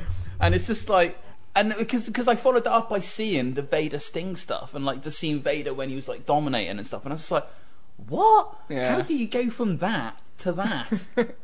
Was that either a promo Vince cut on him, or a promo Vince cut on him behind his back, and they th- they thought, yeah, let's have him do that. Yeah. Oh, that it's, piece of shit. because that's a great way to get that guy over. I don't think that's to, the to- intention to, to, here. make him No. believable, isn't it? It's, it's by having him co out and call himself a fat piece of well, shit. if you look at that's the, going to work. If that's you going look, to do wonders. If you look at the trajectory for the next three months, they wrote Vader off from this point. He, I, I, This is it for him. I could be much. mistaken, but I don't think he wins a match between now and the end of his contract. I'll be surprised if he does. Shocking. We move to the next night on Raw. We're at June 1st. We start for the great segment with Vince McMahon and Mick Foley, with uh, Mick Foley being fired by Vince. Vince is great here again, and another great speech where he's, he's talking down to Foley, and uh, Dude Love is fired for failing. Yeah, yeah, oh, yeah, this Foley's in the seat, isn't Yeah. he? And He's in this this is a wonderful piece of business. The um, the selflessness of Foley to to allow himself to be berated and look pathetic in, in that moment. Definitely that little bit of praise in there. Of course I do, because how, how many other guys, particularly uh, over in Atlanta, would just completely squash any suggestion of that happening? But the, the one thing I deal with about is a genuine explanation from Vince as to why he doesn't fire Austin. Because all, all the while you'd look to this person, Yeah. it's a boss, the employee, you'd just sack him in any other walk of life. But you know, I just I like that that little nuance of an explanation behind it. So, you know, some logic to everything. And the explanation he gives, just for the listeners who haven't seen it. The only reason I don't fire Steve Austin is because he makes me richer. Yes. The, the thing on top of this Vince thing, I don't know if you remember this, but it's it's also right at the beginning of the show. It's it's the promo that they run, uh, kind of summarising what happened in the main event of Over the Edge. Oh yeah. Narrated by Yes. Vince McMahon Yes. himself, as he's just saying the, the brave valiant, bit, and he's talking he's talking about himself in the third person, like it's not him saying this. It's But like it's- some, some they've hired some voiceover guy to do this, but it's fucking Vince McMahon. and it's the fact that it's it's you know the manner in which he cuts it, the, the, the sort of the, the narration or the promo, whatever you want to call it. It's you know it's 1996. What a maneuver, Vince on commentary, or Yeah. or if you can imagine uh, for anyone who hasn't seen it, Vince McMahon in the sort of late 80s, early 90s when he's introducing the, the names who are in the Royal Rumble for the start of the show. yeah. It's that sort of animation you're getting, which just makes it hilarious. He- he- He's just he's just kind of there saying, "Oh, Vince McMahon valiantly uh, tries to uh, maintain order in this match," and he's just it's just this this that. This, in a similar vein to like the intros at Over the Edge, like Yeah. just doing that. Oh, it's just that that tidal A tidal friend wave to us all. yeah, yeah, that, ti- then to us all. that, that tidal wave of just just this shit, this corporate shit, and this Vince. Uh, also on this show, LOD, this is in Chicago, LOD and DOA do a Chicago street fight uh, in the parking lot area. Lod versus Doa. Yeah, indeed. Uh, Dropping loads. with, uh, with, with, Unlike Vader. Yeah. Enter the Undertaker walking in and beating everybody up. The uh, There's a piece of like staging equipment that comes flying towards the camera. Yeah, I, I completely. I watched this back um, end of last week as a, as a refresher. I completely forgot about chains on that bit of equipment as it just starts rolling towards the fucking camera. camera. And the camera's running away desperately to try and get away from it. It's it's just the whole fucking thing's just weird. Like there's just like I, I can't remember who's who's punching who. There's just a bunch of people that's fighting, Yeah. and you just seen this lone figure. Looking like the fucking, you know, Eric Banner at the end of Incredible Hulk TV show, but just in the opposite direction. He's Yeah. just walking this silhouette, and he's like, "Who the fuck is this?" and then because like Undertaker, he, he, he's not trying to, you know, make time on this. He's not trying to get down there. But he just he's fucking strolling. Well, he has walked all the way from Milwaukee. the I guess night. so, yeah. But it's just, but yeah, just that moment, uh, is it like chains or whatever. He's just rolling on it. Like I think like Sunny screams as well. Yeah, like she's just- running away. just- like the boulder at the beginning of Indiana Jones. There's chains on a fucking trolley. Yeah, uh, it's funny. idiots. Of course, take it as a out of character promo here. Which we know because he's wearing tracky pants. Of course, he's not. He's not in his, a jumper. his jumper. Oh yeah, and and and guys, the faux pas. I think the jumper was tucked in. Oh, oh, that's always regrettable. Um, take a one to title shot. Obviously, Vince comes out and calls his mother a whore, which is just awesome. Just completely shamelessly says it, kind of backs up, and then says, uh, uh, uh, uh, if you want the title shot, you got to beat Kane tonight, which is pretty good. So obviously that's our main event. Taker and Kane in the main event for the number one contendership for King of the Ring. Uh, Jacqueline debuts with uh, Marc Mero in a very. This is quite funny just for Mero's promo. He talks about how he's got a new valet, and not only is she, what does he say, bigger and better, she's black. Uh, we get the Nation beating DX in an elimination match when Ken Shamrock runs in on Owen Hart for the disqualification. Dan Severn saves Ken Shamrock. Uh, so maybe the shooters are on their way after all. Uh, we get a pull apart with Triple H and Ken Shamrock, which seems very kind of mishmash and kind of random, bit Russo-rific there. Uh, Tennessee Lee introduces Southern Justice as Jeff Jarrett's bodyguards on this show, uh, which are only noted here because apparently the original plan was for the Godwins to be the bodyguards for DX and debut at Over the Edge, but then getting over as baby faces, the plan was scrapped. Yeah. When they were heels, when they were heels, they were going to have the Godwins as their bodyguards until they, they became baby faces and they dropped the idea. I'm assuming they would have rebranded them then. They wouldn't have just been the Godwins. Well, no, they've been Southern Justice like they were here, I'm assuming. Right. But, you know, I can't imagine Phineas crotch chopping to, to the heart delight of no one. God. Uh, Crotch chop followed by a mule kick. Mark Henry beats Terry Funk on this uh, show, which I want to mention just because Terry Funk fucking does an Asai moonsault onto the guardrail, and almost kills himself. God bless Terry, he's trying here, but a bit of an injustice of a result. Yeah, it's sad. Um, at the end, this is ter- this. You've got Jr. on commentary as well, making his. He always references the 53 year old Terry Funk. Yeah. In retrospect, you, you kind of wish that the, the match with Foley had been been his last one. You know, going out in in, in, a, in a manner where, which meant something and not doing a job to Mark Henry in a King of the Ring qualifier. Yeah. Um, the main event is, of course, The Undertaker versus Kane, with Kane getting the Duke after Mankind runs in. So Foley's back. Dude Love was fired, but Mankind's back. So uh, there you go. He's he's back in the fold to end the show and uh, aligned with Kane as we move forward to the following week. Over on Nitro, however, an interesting note before we even kick off with the details: it was the first Nitro to not sell out in 26 straight shows. So, uh, not, not a good sign there for Nitro. The show opened with a white limousine, and WCW had JJ Dillon, Booker T, DDP, and Bill Goldberg coming out as its representatives. What Yeah, a fucking motley crew that that is. Booker. T is one of the top stars already. This only exemplified in fans' eyes how pitiful the WCW team must be when that's the best they could come up with. Uh, Randy Savage comes out and challenges Roddy Piper to a match after their planned tag team match uh, at the Great American Bash pay per view, uh, which is scheduled to be Piper and Savage against Hart and Hogan. Piper then asks Savage if, when he was a kid, his parents built him a swing facing a wall. This this is a great promo. I got th- th- th- th- th- they do they do these uh, for a couple of weeks. Um, these two they go back and forth, and just for some kind of perverted reason, these these even though it's just the same type of promo over and over again for like about two three weeks, I think they do it for. Piper kind of just makes them entertaining and Yeah. like weird just weird little lines like that. I can't remember when a time when Savage and Piper faced each other. Not the WWF, they didn't. Yeah, I, I was, so I was actually kind of watching this, actually quite quite interested because I've never seen them fight before. Yeah, no, an interesting matchup. But uh, it's funny because Piper mentions here that Hart was pulling a swerve on Hogan since he'd never worn an NWO shirt. Hart then showed that he was wearing a Hogan T-shirt, which obviously was the illusion that was uh, talked about on the previous timeline show, where Hart's master plan was that he was only aligned with Hogan to get to Hogan. So interesting uh, little thread there, possibly if they actually paid it off, which they never did. Curt Hennig and Rick Rude do an interview on the show. Hennig's on crutches as his knees is uh, suffering from inflamed jobberitis, uh, which has to do with working with Goldberg. Uh, we get the Jericho conspiracy victim video on this show, though, uh, in response to JJ's thing last week. This is great. Jericho talking to the homeless woman about the situation in the Battle Royal. It's just, this is class. Is this is this when he goes to, like uh, all the different places? He's like in his suit, Yeah. and he's going to it's like the Congress or something goes like to that. He's just going to all these different places, and they just keep booting him out. Yeah. And in the end, he's just not getting anywhere. And the um, I don't know, some fucking you know rent a cop security guys or something like that. I just say you're gonna have to leave now. and it's just like he's just being a pain in the ass. It's just just whiny ass Jericho is just just money. Uh, they were chanting Goldberg's name like crazy all through the show, uh, leading to his match with La Parka, which is just fantastic because you get La Parka hitting him with a steel chair. The match consists of Yeah. La Parka hitting him with a chair, Goldberg standing there and no selling it, spearing him and jackhammering him for the pin. Parka's knee was legit blown out on the spear, and it's believed he suffered a torn ACL and he was on crutches at press time. So Goldberg's spear fucked his knee up.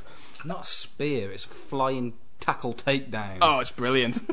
Uh, Hogan and the Giant versus Randy Savage and Kevin Nash is your main event. Luger is now working in tight jeans. Uh, I'd say wearing tight jeans would make working difficult, but in the case of Luger, it's all the same. we get a DQ finish, of course, for Hulk Hogan hitting Nash with a title belt, and then Sting joins the Wolf Pack at the end of the show. pop. Comes Huge down in the NWO uh, Hollywood t shirt.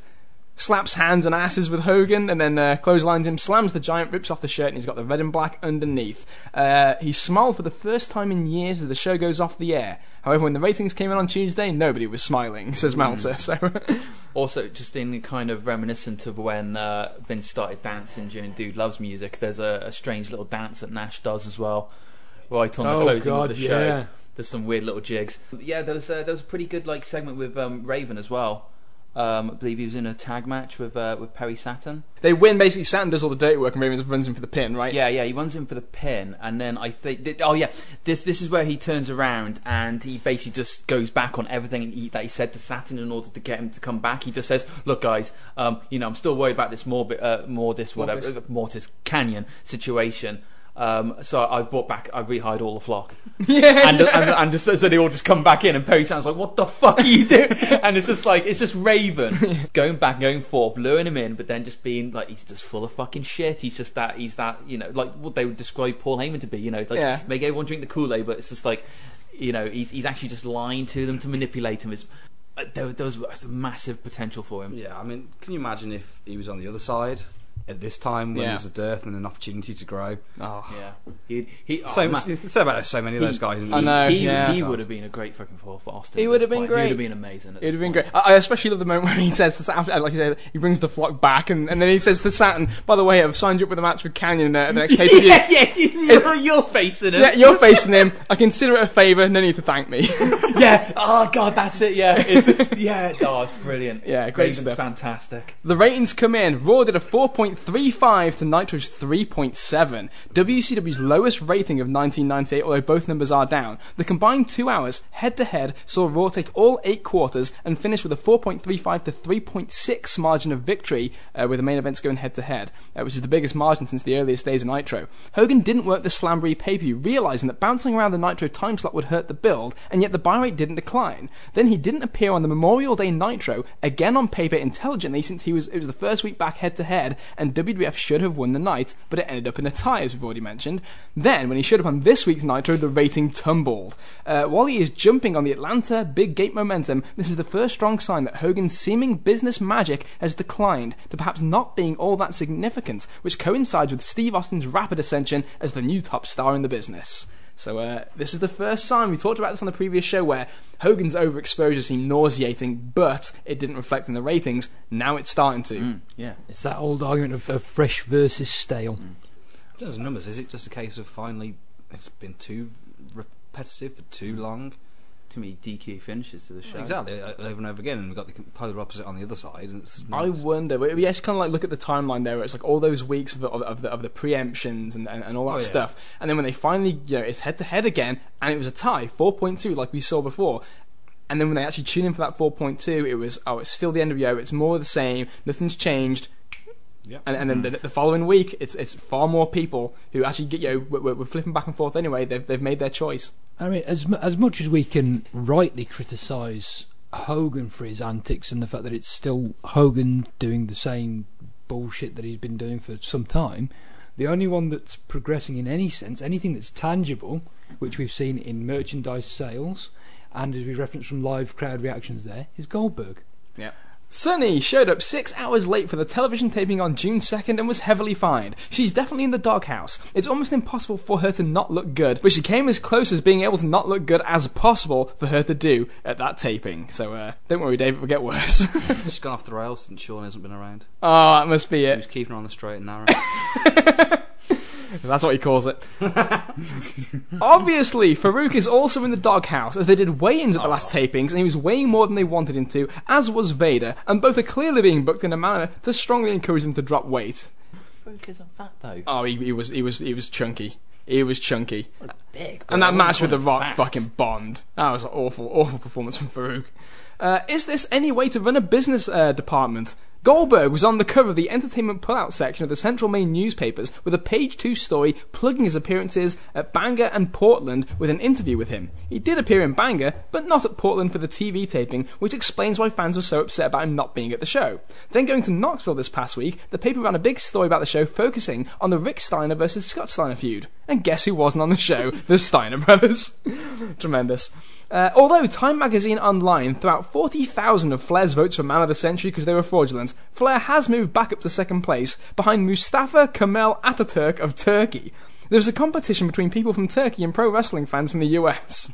Although the legal fees are adding up for Ric Flair, he's still getting paid on his $725,000 a year deal because if WCW stops paying him, it would be considered a breach and he can go to the WWF. First of all, how did they decipher those 40,000 votes as fraudulent? I've no idea. They, all by Rick? Uh, well, hold on a sec. It, it, it does sound like a very stand-up kind of contest, to be honest. Like, Yes. it couldn't be manipulated at all. So Steve Richards uh, was given a tryout as a WWF colour commentator this week. It's kind of a bit of an odd one out of nowhere. Stevie Richards, Richards. colour commentator tryout. Of course, nothing comes of it. And uh, DDP is heavily politicking to get into the Wolfpack. oh, God. Of course he is because it's the number one babyface act in the company. And clearly, you can Sting just and see. Luger joined. and, and Goldberg surpassed him, so you can absolutely see why he's trying to jump on this. And, and, he, and like I said, he's trying to get in the main event. It's, it's, it's, it's a very big struggle with everyone vying for that top spot, isn't it? however- Fascinating. And however ridiculous it is, it's it's it's a, it's a smart move because that's just how the land's been laid. I'm not saying it's right, but it's just that's just the way it is. We move now to June 8th, over on Raw. Uh, a big promo segment with DX, LOD, and DOA, which leads to a triple threat tag team match, which ends in the Outlaws pinning each other for the win. Thoughts on this?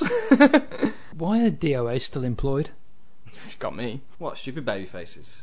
Yeah, they was running the ring like idiots late. JR, JR tries to save it, and by, by the way, JR in this period is absolutely wonderful. oh, he's on fire, isn't he? Yeah. And he's like, oh, well, it was a brilliant move by the LOD and DOA to orchestrate the Outlaws in the ring together, but I guess they outsmarted them.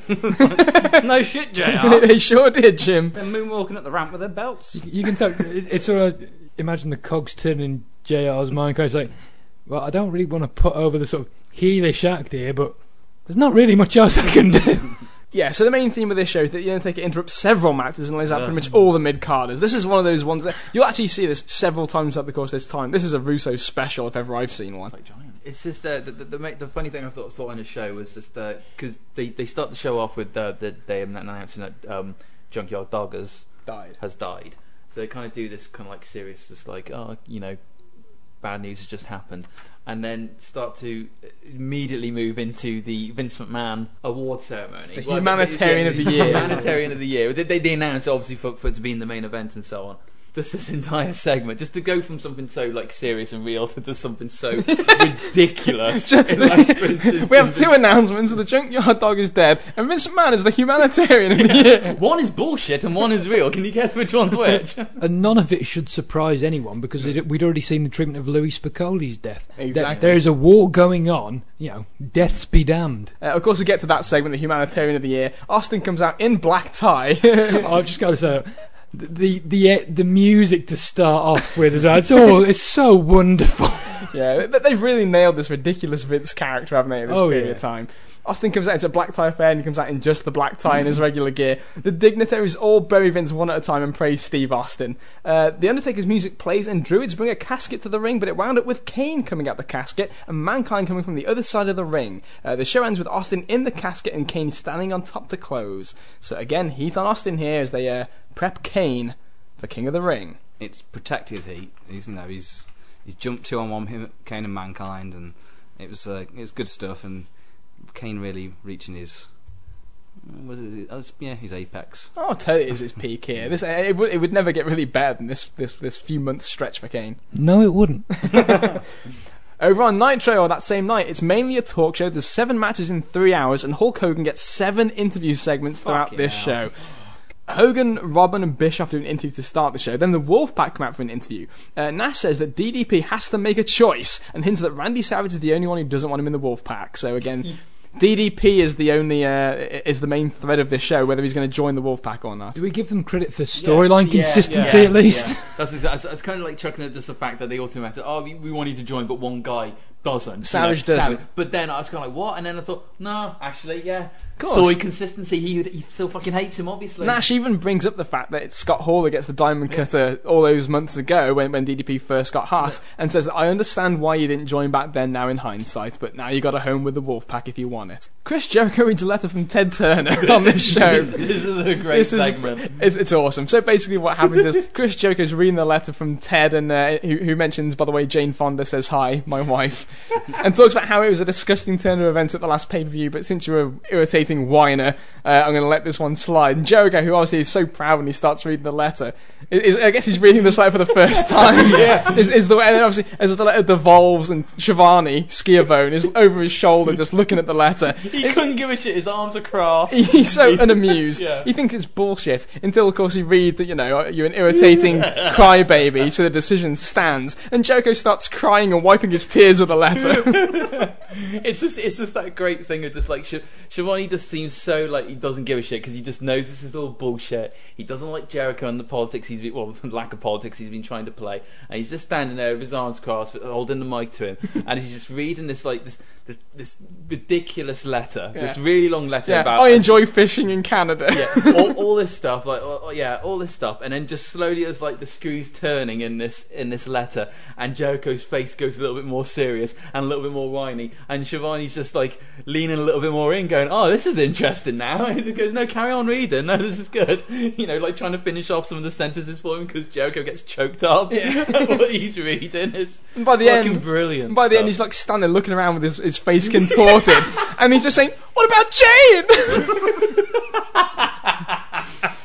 Savage and Piper, however, do a fucking awful promo with Hogan and Bischoff in the bleachers. Oh god. Which ends with Eric Bischoff French kissing Elizabeth, uh, who's now joined Hogan's side, also with no explanation whatsoever. Savage responds saying he was over Liz anyway, which is just fucking great. Lust Hogan. Yeah, Lust Hogan. Uh, Benoit and Booker in match six of uh, the best of seven series is fairly quick, but a, a good match. And Goldberg fucking annihilates Chavo Guerrero, one of my favourite squashes from this period of time. Win number 99 for Goldberg as, uh, as Great American Bash is around the corner. Uh, the main event segment is DDP having to make a decision about who's going to join the Wolfpack, and just as he's about to join, pretty much, Hogan and Rodman waste him with steel chairs on the ramp.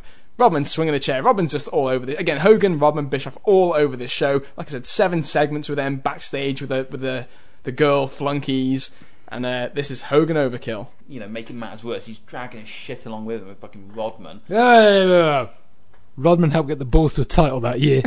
you watch what you say, damn it. Oh, Well, well, before, you but, know, but lucky before, but on that subject, the big story here was Dennis Rodman blew off practice to appear on this Nitro, even though they're in the middle of the NBA playoffs.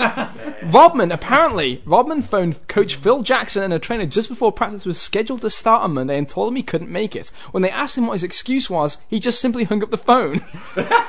It wasn't until later that day that the Bulls and the rest of the sports world realised that he'd left to appear on Nitro. It was either the first or second lead story on virtually every sports report, with most of the biggies airing Nitro footage with Rodman, with the women, and doing the angle hitting page with a chair and running down wrestling in the process in the news reports. Uh, Rodman was fined 10 grand by the league and an undisclosed sum by the Chicago Bulls for missing the practice. Really? We're talking about practice? Oh, yeah, yeah, yeah. There's that. There's that. Reminds me though. There's that scene backstage where Hogan and Rodman, I, I believe Bret as well, all sat there basically lounging on women. Yeah. Hogan doesn't even know how to use his own dick for Christ's sake. You know, so it's not like it's like believable that he can chat these women up. Rodman's like, well, whatever Rodman's done. That just, Bret just seems so uncomfortable with the situation. Oh, Even come though- on, come on. Yeah, yeah, Have you yeah, read? yeah, yeah. You've read Yeah. Bret's book. Exactly. I do, I do love that Beefcake's there as well, but he has to stand up.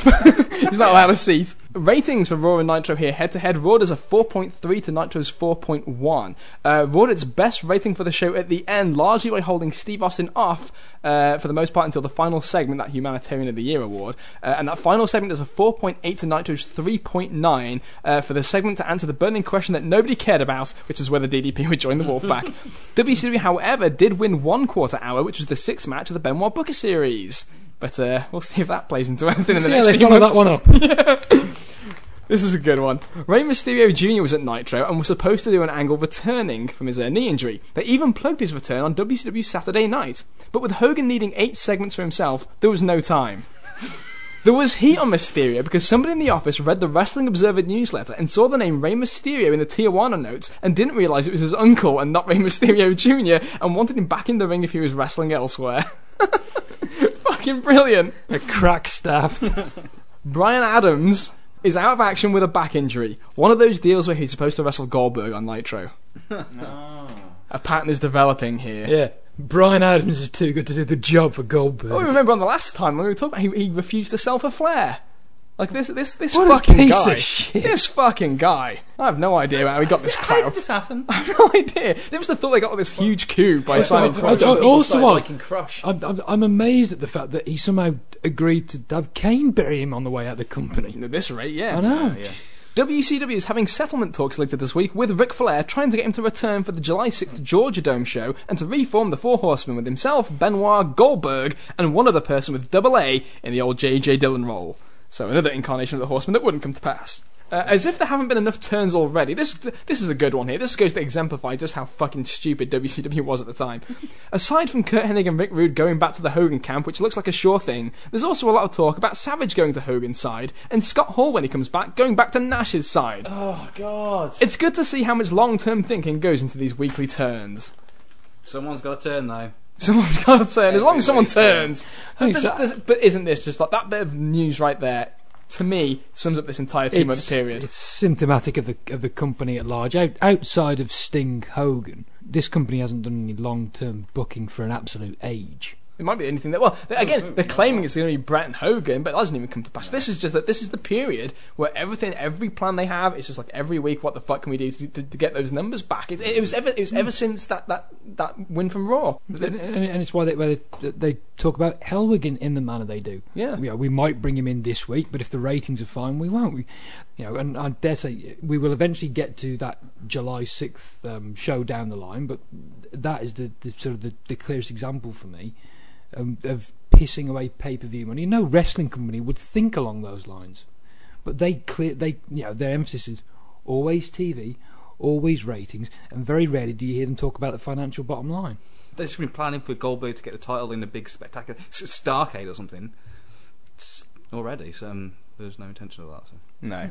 and you know, as, as much as we can joke about the DOA on the undercard, which you know, as much of a joke as they are, they are hideous. That's a fact. But But they might be uh, owning but, TNA soon. but at- but at least we you know we see that laser focus with Austin and Vince, and it's you know there, there's a clear direction. They've thought things through, They've like I said, they've already got their SummerSlam main event in May. Yeah. So mm-hmm. what's that fucking tell you? and they're protect as as Kieran pointed out several times that the way in which they get heat on Austin, it's all very protected because they don't want to weaken him in any way. And they have their IC match as well. They have it. Rock yeah. and Triple H, they, they started that too. The Nation DX intermingling has already started. Uh, we've been told this week, says Dave Meltzer, that Hogan has finally signed his WCW contract, God. which is just, again, that's been six months though. And don't you think that the timing there is curious? Just when it looks like the signs of Hogan's gonna- ratings, yeah. now he's going to sign. That's just fucking classic Hogan right there.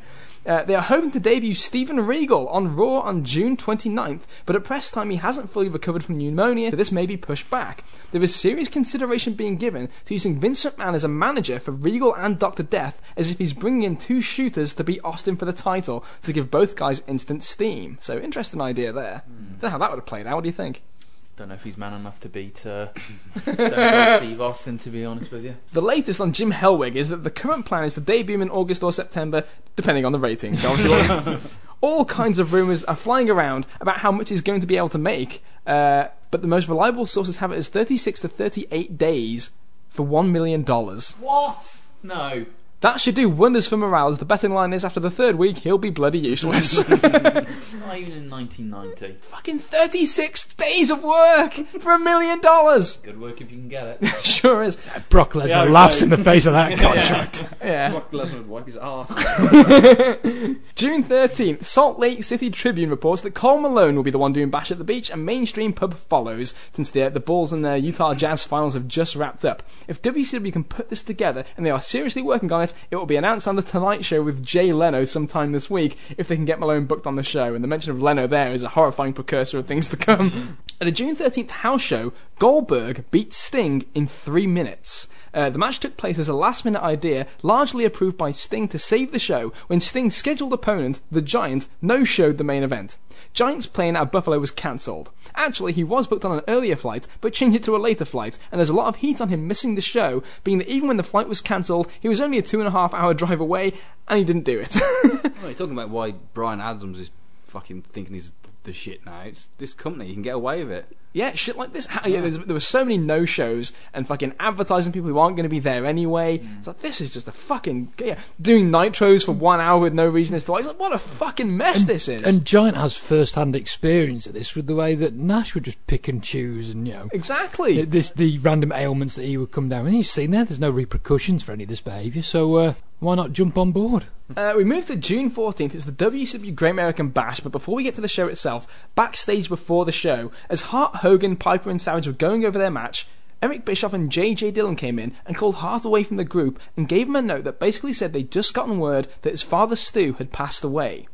Bischoff told Hart that he didn't have to do the match and he chartered him a flight back home immediately, and any wrestler on the card who was close with him could leave as well. Apparently, somebody, and the police locally are currently working on finding out who, called and claimed to be Bruce Hart and gave very specific details about things only an insider would know.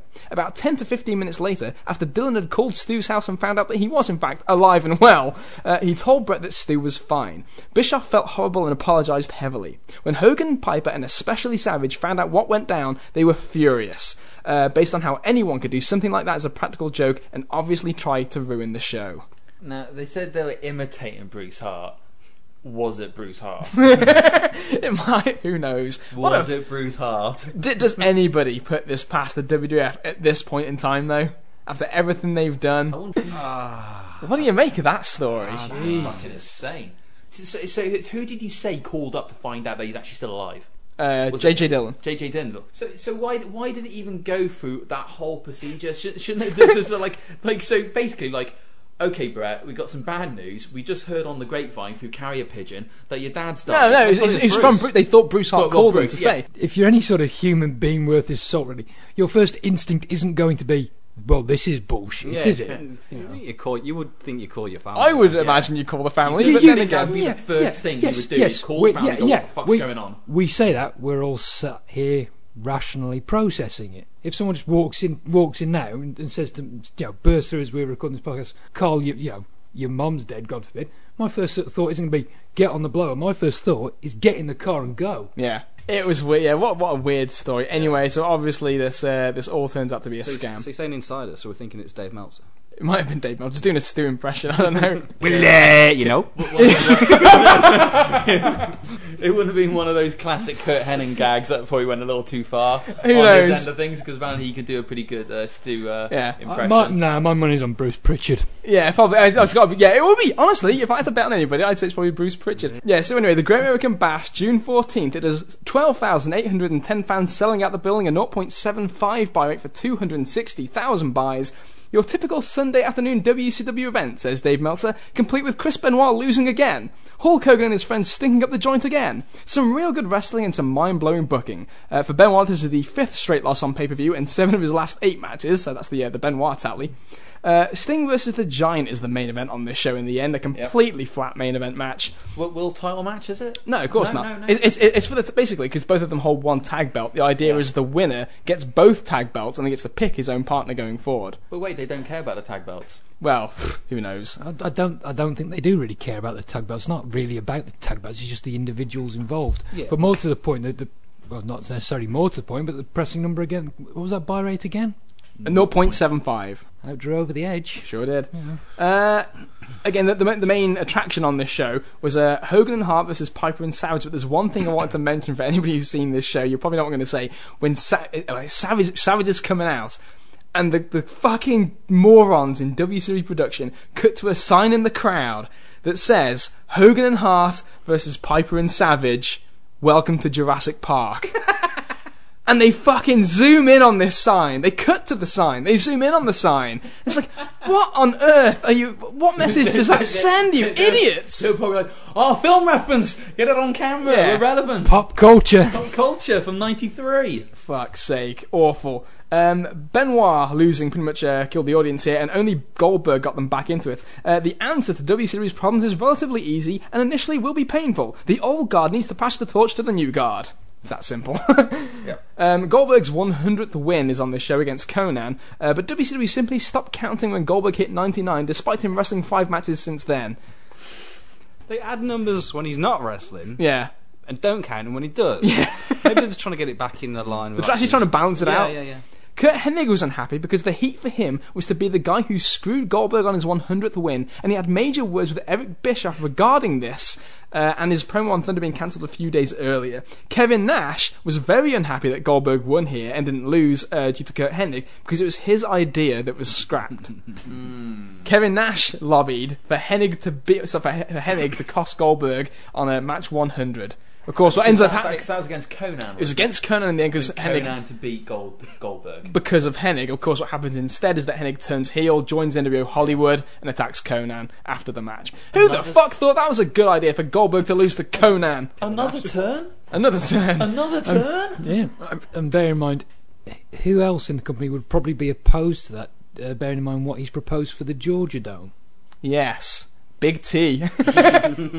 Go to the next night, June 15th on Nitro. We're in New York here. We, get, uh, we start with a good match, actually, with uh, Benoit and Finlay, I should add. Uh, Benoit gets the win, and Booker T comes out and shows some respect to Booker T, with uh, Stevie Ray coming out and attacking Benoit, with Steve Mongo McMichael making the save. Hey. Uh, we get a weird deal here, though, where you have Benoit on the mic saying he's not about black or white or red and black. He's about this, and holds up four fingers, and it gets a "We Want Flair" chant. And of course, Flair isn't with the company at the time. Mm. Whose idea was that? I have no idea. It's got, it's got to be Bischoff's. Yeah.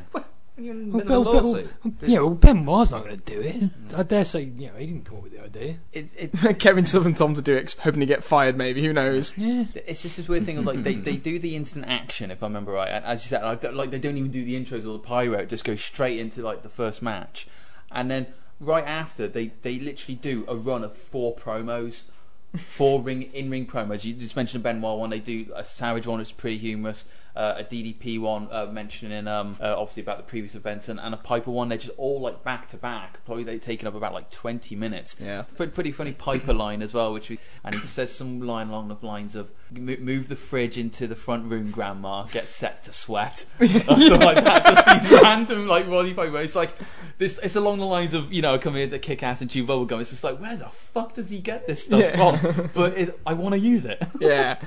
The Giant comes out on this uh, show, comes to the ring smoking a cigarette, and choke slams Chris Adams and wins in 44 seconds without the cigarette leaving his mouth. So I guess that's the punishment for t- not turning up to that house That's show. it. Just mm, completely down the line, like years, year. I guess he never got the memo about WWF's weight policy. No, no, he didn't at all. This is this Especially again. during this period, yeah. This is the extension. At this, it's this NWO run man when he get. I mean, he was getting bigger anyway since the start of this year. He was gaining weight, but fuck me, he, he- the laziness really creeps in here. Extra portions of pizza and milk. Absolutely. Oh, what are you on about? He's smoking. He's he's trying to lose weight. Oh, clearly it's uh, it's working. That too. was, that was what it was. It was a hunger suppressant. Yeah, nice.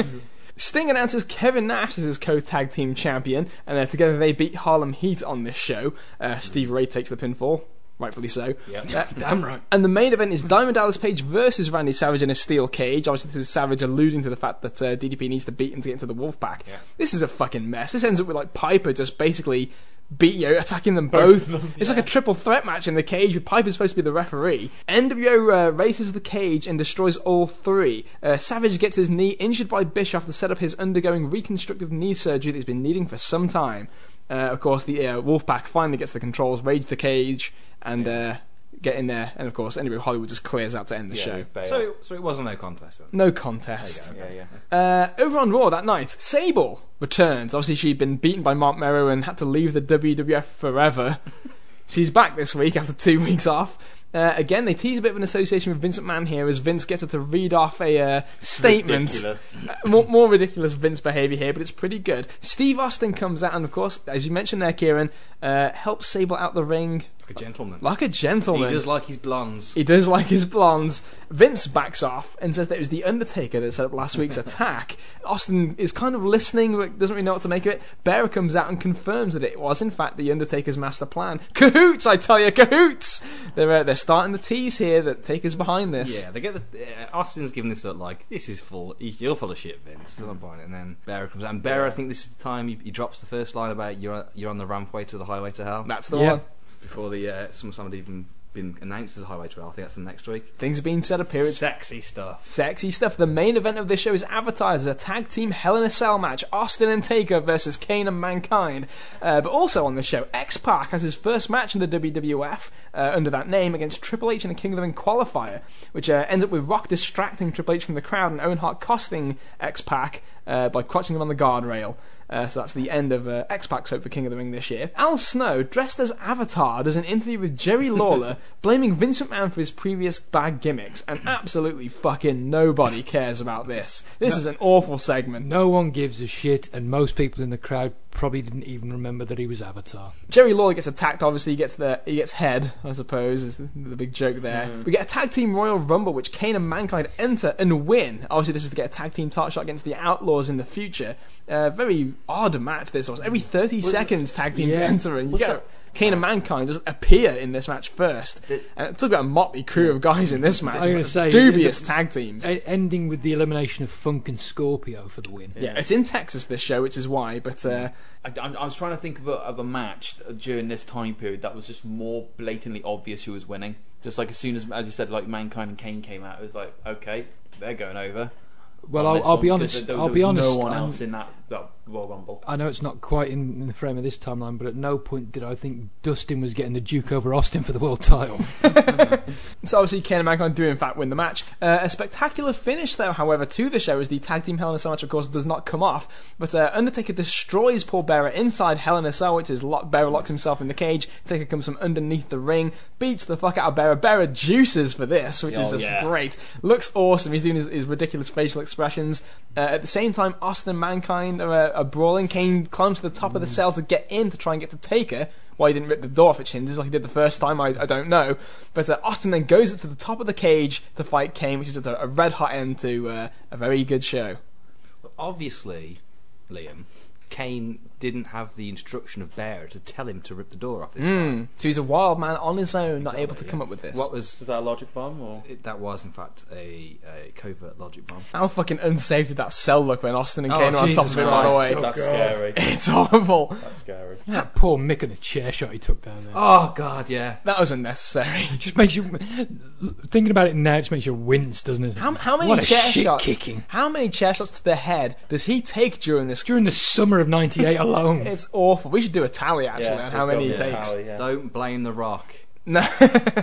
How both companies head to head had cages with tops on them on the same uh, night is one of life's great mysteries, but clearly it was no coincidence. One company found out what the other was doing and decided to copy. We do know that Dusty Rhodes, who has largely been writing the television for the past three weeks, and he's subject to a lot of finger pointing given the ratings results, uh, was the one who ordered the cage for Nassau Coliseum, and it was largely a secret from even the bookers and the rest of the production crew that didn't find out that the cage was set up until the day of Nitro. Given that they were doing King of the Ring they wanted to tease Hell in the Cell, you'd think the WF would be doing it on the Anyway? way back anyway. Yeah. Yeah, so WCW is clearly the copycats here, if, if so. anybody is. Raw did a 4.3 to Nitro's 4.0, so again, keeping with the pattern, Raw gets the win. The current plan, obviously in uh, response to Benoit holding up the four fingers, is for Benoit, McMichael, Malenko, and Finlay to be the four horsemen if, if Flair doesn't come back. Malenko is really complaining about it and doesn't want to do it unless he's going to have a major speaking role. Oh, that pot from Slamboree's gone to his head. Uh, on June 17th, in a quick note, DDP and Karl Malone do in fact appear on this night Show to announce the match at Bash at the Beach.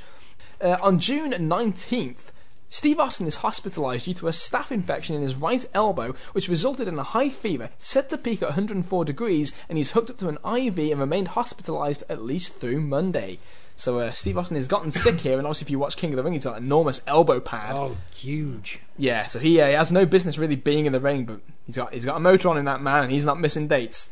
Uh, we move to Raw, uh, June 22nd, the go home show for King of the Ring. Kane speaks for the first time, uh, of course, with the aid of the voice box, the Stephen Hawking's special, uh, and vows to set himself on fire if he loses to Steve Austin at the pay per view on Sunday. I think that's wacky stipulation here. Yes. Yeah, I, I- I don't know. I don't know what was more weirder, just the whole voice box thing, or just just saying that he'd set himself on fire. I- I stipulate. It's a bit I had, I, unnecessary, had, isn't it? I, had, I had no problem with the, the voice box side of it whatsoever. Oh, it's that's it's supposed cool, to be actually. mangled and It's- disfigured. It makes makes perfect I sense. this but is probably a Russo one. Well, given uh, uh, not credit because I will never do that, but he thought it's like, oh, it's a little bit Darth Vader, isn't it? Give him a little bit of a voice box. Yeah, yeah. Monster in a Mask. Was it this week or the next week when Kane loses his shit and he's got he's got the voice box to his his throat in the locker room? He's just going. That's that's that's. I think it's this week. It's this. It's it's this week because he he goes he, he loses his shit. Oh, oh, yeah, bears yes, at yes, home and take That's a right. big shit. Bear, bears at home take a beats the fuck out of him and cracks a bone in his own ankle du- filming this by dropping like a, a TV or something on his own foot. Right? Completely ridiculous. Bear's ankle is also injured when more furniture lands on his foot. So this is a, a very well filmed thing here. Uh, speaking of injuries, Edge debuts and lays out Jose Estrada uh, with a somersault plancha to the neck. End of the match. Watching him back, you you look and think it's got the hallmarks of the of the Bagwell situation. Yeah. You know, it, obviously it's, it's not a bulldog; it's a different move, but it's it's eerily reminiscent the way you sort of just see the neck and head sort of slightly compress and just a complete collapse and no mm. cell. It's just He's still on TV, isn't he? He's seen in the crowd a lot. Yeah, he, he doesn't wrestle for, Yeah. for a long time, but yeah, he's kind of just in the crowd watching, lurking, if you will. Not really doing a whole hell of a lot. Yeah. Kane freaks out, voice box whining. I don't know why he needs Man- to yeah. Man- mankind's trying to calm him down. Yeah. Also on the show, however, Rocky Maivia pins Triple H with, of all things, a fisherman suplex. This is this is like DX Job Week or something. I Yeah. think. Is both yeah because both Outlaws lose as well. Yep, yep. So yeah. They do indeed. He, he gets the low blow in beforehand, doesn't he? Which Yeah. is for 1998 equate wrestling low blow to schoolboy roll up in the year 2016. And again, at the end of the show, Steve Austin challenges Kane to come out wearing a very nicely, uh, very well timed white jersey, 316 jersey, and of course, blood rains from the uh, top of the building. And Kane says that on Sunday, the blood on you will be for real. nice. First blood match, obviously, if you haven't mentioned that before. Yeah, which by the way, how's Kane going to bleed anyway? Well, that's, that's the, the yeah, idea, I isn't so, it? I know, but um, yeah, it's a great visual at the end of the show of Austin dripping, covered in blood, and Yeah. it's like uh, you get flashbacks to the uh, the heart match, and it's just just real, it's good stuff. Yeah, kind of wacky and stupid, but it's a good visual. They do, and they show a great video. I think it's on this show. It's at King of the Ring, where it says where Austin says the line "I've bled before. I'm not afraid to bleed again," Mm. and it shows obviously over the edge as well, where he just bled against Dude Love as Mm. well. So uh, nice tie in there. Over on Nitro, same night on TNT. A DDP interview to build up the Karl Malone tag match at Bash at the Beach. They pipe in Goldberg Mm. chants during the uh, his match with Rick Fuller, and ever since the uh, fudgery of the 99 and 100, there are no signs for the streak number anymore. Uh, in perhaps the worst match of the year, Steve McMichael beats Stevie Ray in 9 minutes and 29 Jesus. of the most fucking agonizing seconds of this timeline that I've watched. Who the fuck thought it was a good idea to let those two go nine What minutes? the fuck do they do for nine minutes? I, I've, I, I, I actually I did a write up on the UK fan forum about this match this week just because I had to vent and I didn't want to say it all on this show. The third best move in the match is the lockup. I'm not even exaggerating. Look, Everything you expect it would be going in, and, and a little bit more as well. Um, however, on the flip side, Bret Hart beats Chris Benoit in a very good match. Great match this was. Uh, the little uh, little hidden one there. Forgotten little match here, very good stuff. Kevin Greene is a, a prominent player on this show. They teased it's going to be him Yeah. versus the Giant in Just the main bring him event. out randomly. He hasn't been there for weeks. Just appears. Here he is, Kevin Greene. Well, where, Um, where was the show? Was there at least a, a tie-in in that sense? No, I think it was Jacksonville, if I remember correctly. He, he literally just returns in the opener of the show Franchise. to have a match, could- and then it's just wrong. like he's he's been gone for like ages, as far as I'm concerned, and um, and suddenly just thrown into the main event with Giant. Yeah, And, uh, and and even then, he, like, they're building up for it all through the night. They do a backstage skit where, like, uh, you know, a bunch of people holding um, um, Kevin Greene back, and the NWO are holding Giant back, and like Dillon makes the match and so on. You're thinking, okay, they're building something. yeah. Well, it's Greene versus the Giant. Anybody want to guess what the finish is? DQ. Yes, you win the prize. NWO Hollywood runs in, and of course, here this is the first time Goldberg appears with the NWO uh, Hollywood. Jumps over his double spear on uh, on a couple of the flunkies, and uh, everybody else bails as Goldberg's going screaming for someone to do a run in. Is that because he's he's got like football love or something? I yeah, well they Yeah. they do they, they. are on the same team. Yeah, they Gr- Greene and Goldberg of a, of a team, I believe, at Bash at the Beach, aren't they? So it's a bit of a tie-in here. They're starting a Goldberg Giant feud as well here. Um, is a 4.3 to Nitro's 4.1. So uh, that's again the patterns there: 4.3 to 4.0 and 4.1 over the last couple of weeks. Bobby Walker filed a $5 million racial discrimination lawsuit against WCW. Walker claimed he was told that he was hired by WCW as a token black and scripted to lose all of his matches. In the lawsuit, Walker pointed out that he earned a lot less money than white performers, citing what Ric Flair earned. On June 26th, Sunny was given an ultimatum by the company to either attend rehab or be fired, and she accepted the rehab. So uh, that's your federally mandated Sunny update for the week. there is pressure being put on Vader, Jose Estrada, Farouk, Steve Williams, Dustin Rhodes, and Mark Henry to drop weight. So it's a recurring theme here. Uh, we move to that Sunday, June 28th, WWF King of the Ring, 17,087 fans sell out Pittsburgh. Uh, 0.85 buy rate for 295,000 buys, the biggest buy rate of this two month period for either side. Kane wins the World Wrestling Federation Championship after The Undertaker accidentally hits Steve Austin with a steel chair. What were your thoughts, Carl, when this happened? Live at the time. I'm keen to know. Inquiring minds want to know. Suckers got to know. um, my sort of Kane hatred, if you like, wasn't you know wasn't really there at, at, at this point in time, but I I was absolutely distraught that Steve had lost the belt. I was crestfallen. I was heartbroken. Uh, even more so when you just saw Vince up in the skybox with Sable next to him, pulling another one of his great face. He's got that rice, sort of almost a, a sense of relief. He sort of exhales and that rice smile. And you think, Son of a bitch. Austin's been screwed. And it's not even Kane who did it. well, that's the thing, isn't it? It's like you go max protect on on your top Oh, absolutely. It's like his first blood. We know Austin's got his soft tissue issues, scar tissue, whatever. and it's not even Kane who does it; it's Taker, and it's like. And I think the fact that they he gets it back the next night. Spoiler, sorry. Um, it's like it's all good. It's just it's just it's just a little bump in the road that is leading to a bigger picture. Yes. Uh, and the fact that it's one night, it's not even like twenty four hours. Yeah, and, and normally I'd, I'd be greatly opposed to sort of a hot shot title change like that, but in the sense of you, you've got to have you've got to have some bumps in the road for your babyface. Even if you protect him, you've got to have some instances where he doesn't come out on top, even if it's just fleeting, just to you know keep that empathy there, if you like. If anyone's seen on the on the Coliseum home video release afterwards, Oh, yeah. where it shows a little bit afterwards, and the, the crowd are just uh, molten's not the right word. They're not sort of apeshit either, but it's just loud, thunderous bullshit chants. Oh man, they yeah, they're furious. They, they are course, livid. How do they quell it? They send out fucking Mick Foley, who has had a long night Barely of fucking walk. to, to get more shit kicked out of him. of course, this is Hell in a Cell. Undertaker Mick Foley. This really wasn't a good night for my boys. No, it really wasn't. I don't know if anybody really wants to chime in with anything here about Hell in a Cell, but again, Kieran, live watching it at the time, terrifying. Yeah, like I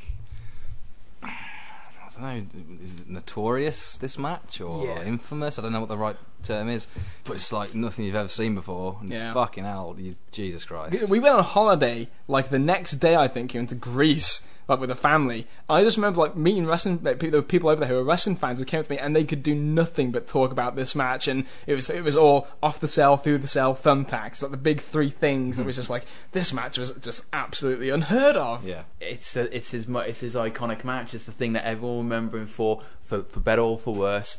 I I, I mentioned a couple uh, uh, podcasts ago about showing this uh, to the missus and so on. I put on the match and then left her there to watch it. right while I went downstairs to sort some food out, and when I came back up. All I could see was just her, just like leaning forward. The phone was by her side, just watching this, and this had just been the first. This is the first fall, wide-eyed, and she just looks at me and goes, "What the fuck has just happened?" and I just looked at her and just said, "Continue to watch." and you know what the really strange thing? from from from watching her watch this, do you know what the thing that got the biggest like oh my god reaction? It wasn't the first throw off the cage. It wasn't the fall through the cage. It was when they The pulled chair out. hits him on the face. No, it was when the thumbtacks came out. Yeah. Honestly, it was. All the other things, she like went, oh my god, that's disgusting. But it was when they pulled the thumbtacks, she just went, now she was just like, are you fucking kidding me? it's like, really? Like, it's like, that was, that was the, yeah, the straw that broke the camel's back. That was the line too far. It's like, the guy's practically dead, and you're bringing out, well, he's bringing himself, he's himself bringing out drawing pins. Exactly. It's just fucking insane. It, it's, it's worth mentioning too. This was the national wrestling debut of thumbtacks in a wrestling ring for, in, in North. America. So this was quite. I mean, this was just a bizarre thing to see. It was like we've heard rumblings of these being used in you know, the King of the Death matches and stuff like that, and then to actually see it after what he's already done. That's like like I said uh, when we were on holiday. It was the three things combined. It wasn't just the two falls. It was the thumbtacks and the shock and awe of seeing that. I mean, it's been bastardized since. Although it was more of a spectacle than a match, it was still it was the story they told. I mean, like he goes off the top, and you think, yeah, that is it. Because fucking hell, what is that? Yeah. No, he's like Jesus Christ. No, for, no for, for all the times they replayed Sean falling off the side, that was Yeah. just Yeah. Well, he's, he's propelled off the top, and it's like how you, like he twists in midair, and it's like, no way, no way. Okay, that was they're, they're they're working some angle, and it's just make to take a look a badass and whatever. And uh, no, we're gonna go on, and then it's just fucking insanity. It's like how can you how can you still be going? And obviously that look when he's got his fucking tooth out his nose, and it's like Jesus Oh, God. Christ. He's saying about your misses with the thumbtacks. That's the one thing. Yeah. Okay, you don't know. Okay, that guy just fell off that fucking thing and Yeah. fell through that table. Not sure how that feels. Yeah. And I'm not sure how that f- falling Yeah. through the but because everyone- people always can't question the ring, Yeah. Yeah.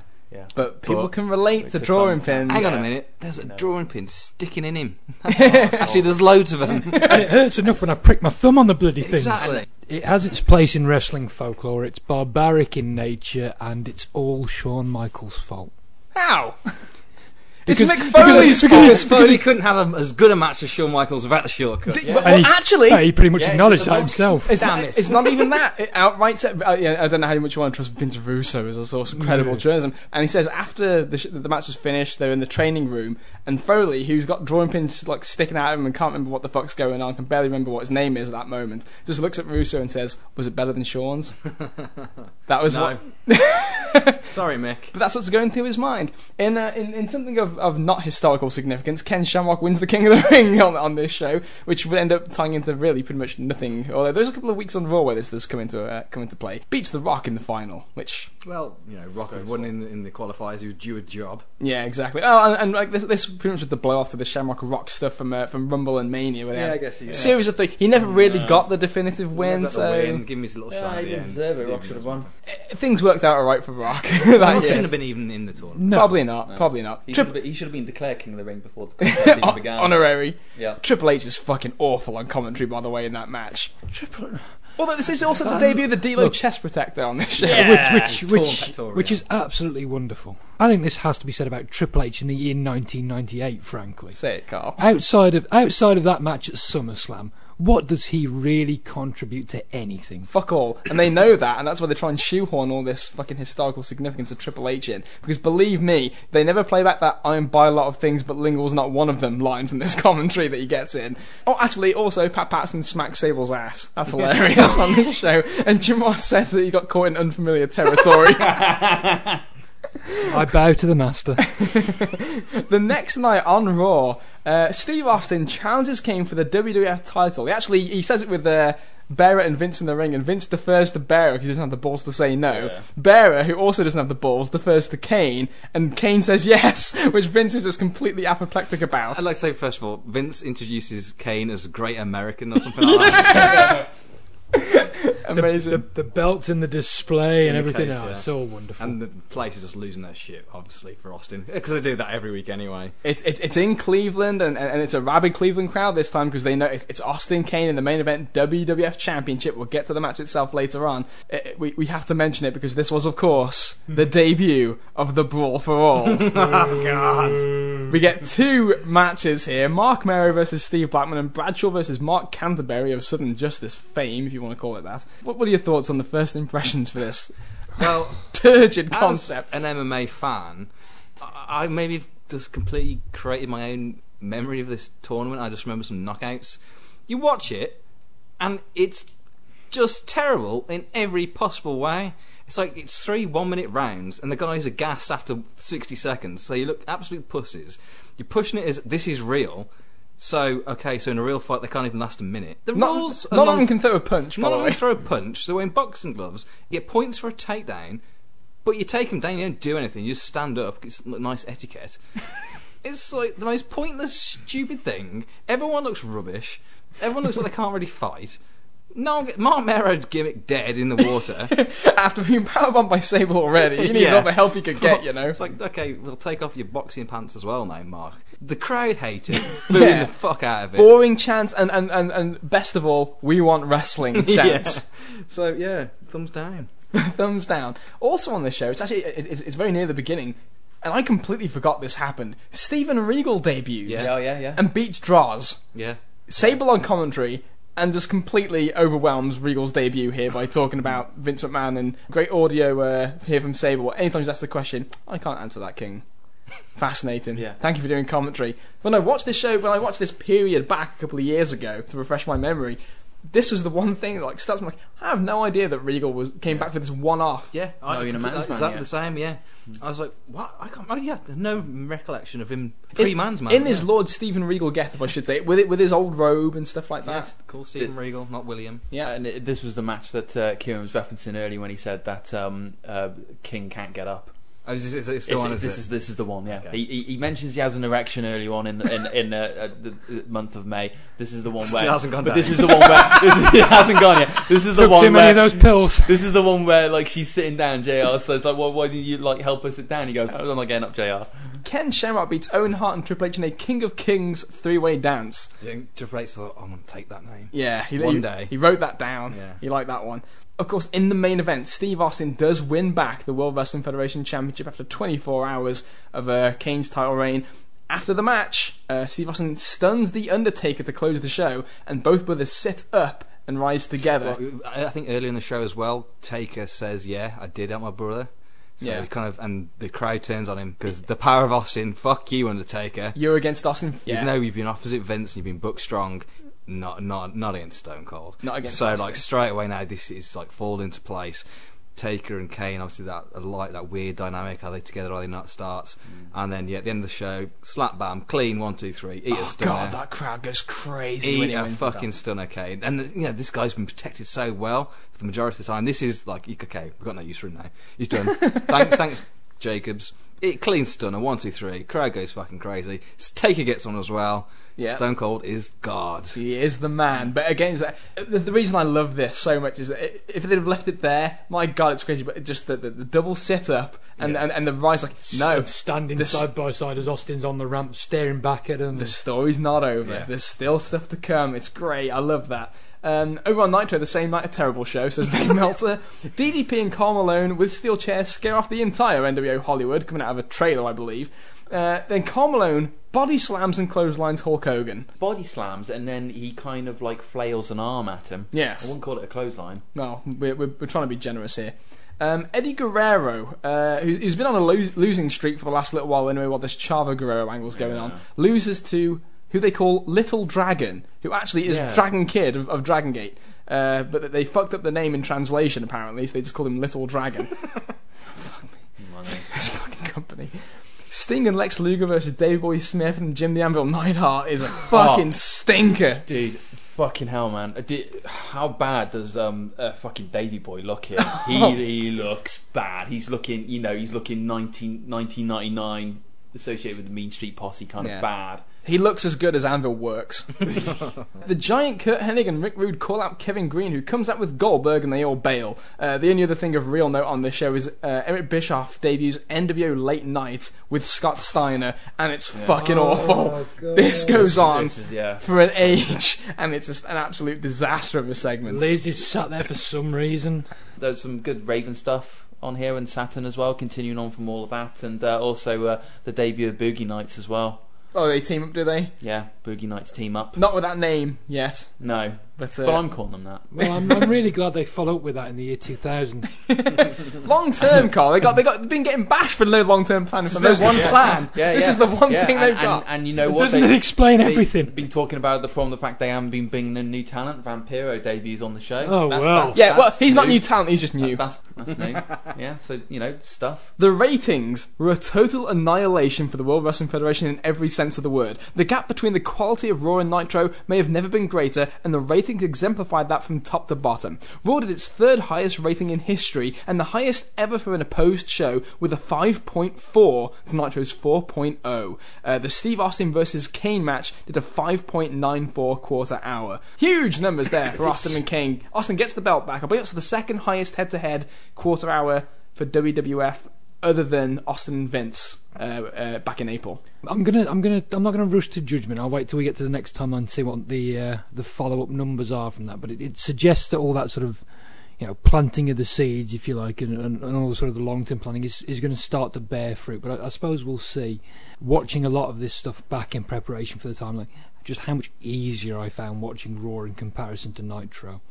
So I've, I find it remarkable that during this time frame, WCW have kept as competitive as as they have. You Five know, four to four oh. zero. but, but, but, but, but, pri- but prior to But that, prior they're- to that, they're, yes. they're losing by you know point two or point one things of, things of that nature. You know, closer than it has any right to be in terms of quality of show. Yeah. Pours a bit of scorn on WWF's narrative of you know we win that no- that night just after Mania 14 or or the f- the week after Mania 14. And it's off to the race. We go. Well, that, that's strictly speaking not true, and, and we've seen evidence of that here. The behind the scenes tension is really building apparently at WCW. We don't have a lot of details, but it appears now that there are bigger problems involving Hogan and Nash as there have ever been. Nash was not at the Thunder taping this week, having been pulled from the show, although nobody really knew why. Nash was also not at Nitro this past week. We got two different versions of this. One is that Nash was again asked not to come, but the more reliable version is that Nash called in the day of the show and claimed he had a back injury and couldn't make it. Scott Hall was supposed to do an interview at Nitro, but instead simply walked out the building when Nash wasn't there. Uh, just to type the ratings for this period, in the UK for the period of April through June, Raw is averaging 243,000 homes, while Nitro is averaging 242,000 homes. In the earlier weeks it was Nitro ahead, but Raw has started passing Nitro by in the UK in the month of May. but again, it's still, know, it's encouraging signs for the WWF, but it's still just gobsmacked that it's still even that close. Like, even that final number where they have obliterated WCW. Yes, they have, but WCW's number hasn't really dropped off. It's it's still a 4.0. Yeah. You know, it's just- just how, you know, whilst WCW clearly has all those internal problems and the creative on TV isn't isn't well, let's just say it's, it's crap. the creative on the creative on TV is crap. The WWF show is is very compelling, at least at the top of the card, but it just speaks to just how strong the business as a whole is. You know, WWF are pulling away, but in America they're pulling in more fans. They're not necessarily immediately taking them from WCW. Friends of Shawn Michaels are now saying that Michaels' health is better than being let on, and he'll be back sooner than all predictions. Fucking told you. four years, Shawn. You owe me four years. The advance for the Georgia Dome, uh, this obviously being the show on July 6th, uh, as of June 29th, was 25,769 tickets sold. The announcement of Hogan vs. Goldberg did not lead to a jump start of ticket sales at all, as they'd already sold 20,000 tickets before the match was announced. Even with the ratings of defeats, the plan right now is for that match to be a dark match with Goldberg going over clean. And uh, we'll leave the notes on that note because obviously it would not take long for that little statement to change. So, with that said, we have covered everything from May and June from 1998, and I want to kind of uh, round the table very quickly. Closing thoughts on this two month period and the kind of things that you picked up, noticed. Uh, I find this a, a very fun two months to watch going back, especially the WWF. The shows are just so fucking fun. As much as this NWO Wolfpack thing, it almost seems like the thing to do after Starcade, but ever since they've started this, the show's been awful. Probably the right thing to do, but they've just dragged their the emphasis on the angle rather than being a long term view to blow off the NWO. It's no, it's like the main, still the main story. It's like that's our cash cow, so let's just reinvent the wheel kind of thing and go again. WWF stuff is absolutely fantastic. The long term plans and the foreshadowing, the seeds that have been planted, and the immediate stories that they're doing as well are great. Steve Austin is just God. Even Kane has value. so Foley's uh, Foley's great as well. Um, s- take a he's a star in there, so he's he's he's functional for the long term view of Austin. You got Rock on the rise still. DX are getting over. The long term, week to week, the long term of WWF is so fun to watch. I wish they'd have fucking watched these back themselves and, and realise what they can do. you know, as Kieran said, the, the, the long term planning appears to be bearing fruit, particularly with that last number. We'll see how it holds up, and we'll see just how much more of the internal politicking takes its toll on WCW because, you know, we've seen in the past, in the previous timelines, it's been building, and it looks like it's finally starting to have a, you know, a, a, a real impact on at the foref- at the forefront of TV. It's the whole company's got a fresh lease of life, not just the top of the card. So it's just, yeah, it's just just a fun show to watch. as much as as Austin's obviously important to the draw, I think Vince has been equally important as as in the Miss McMahon character has been a great foil for for Vince on this. I think, however great uh, Austin has been as a babyface, McMahon has been superb as the heel uh, counterpart for JR this. said in, it was in many respects, you're only as good as your antagonists. Yeah, and, and and Vince and Vince just proves like when you're watching this period, this is when you kind of realise that he's he's actually probably the greatest heel that they've uh, that they've ever ever been. They still seem to not have too many plans in the undercard or anything like that. You know, they, they are they, like yeah, they, They're haven't- just get guys over Yeah, at this yeah, point, yeah. find themselves, They, they they they haven't really got anything outside of the two main feuds, which is for for the the world title and the intercontinental title. Everything else, is they're just kind of just playing through and maneuver around what they can. You know, in WCW, that there is absolutely no direction. You know, we, we, we, I've lost count now. Just in these these two months we've talked about of how many turns there've been. This company is imploding now, and how you're blatantly seeing the egos of of Hogan. Uh, and Nash and Bischoff just playing out on, on these shows, and it's just just this destructive nature. If you kind of watch between the two shows, if you kind of take like Austin, the Austin feud, and the Rock stuff, and and you kind of mix that with some of the lower card stuff that is getting over with WCW, like Jericho or Raven and stuff like that, flicking back and forth, you got you got you got a great like two to three hours worth of television. So it's uh, yeah, it's been enjoyable watching this. I, I, I said I made notes all the way through the timeline for this, just so I can try and remember everything. Just because so much stuff happens Yeah. in just two months is absolutely ridiculous. I was going to say that's a good good note to actually kind of end on that because we actually had more notes to get through for this two month period than we had for like some like three or six month periods that we've done before. It was just fucking insane how much was, and that's with me editing stuff out too. So there, there was so much that was actually going on. It's just a fucking crazy time. It's just fascinating to, to, to relive and be a part of anyway. As WCW is, is, as you said, G, chaotic in terms of you can see things playing out on Yeah. screen of, of people It's trying to maneuver themselves into different positions.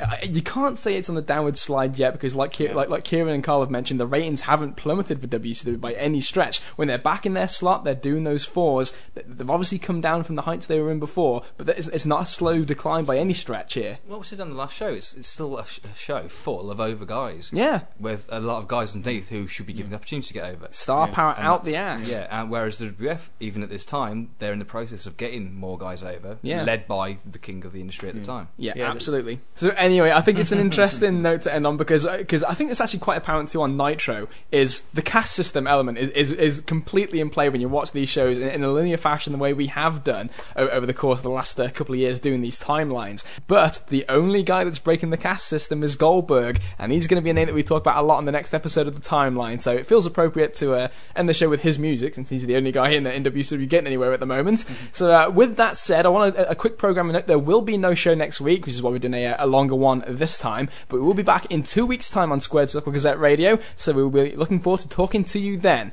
So uh, thank you very much for listening this far. For G. John Chase. You faggot roads! For Carl Jones. I'm a speaker of five languages. And for Kieran O'Rourke. Thank you, Connor. I love you.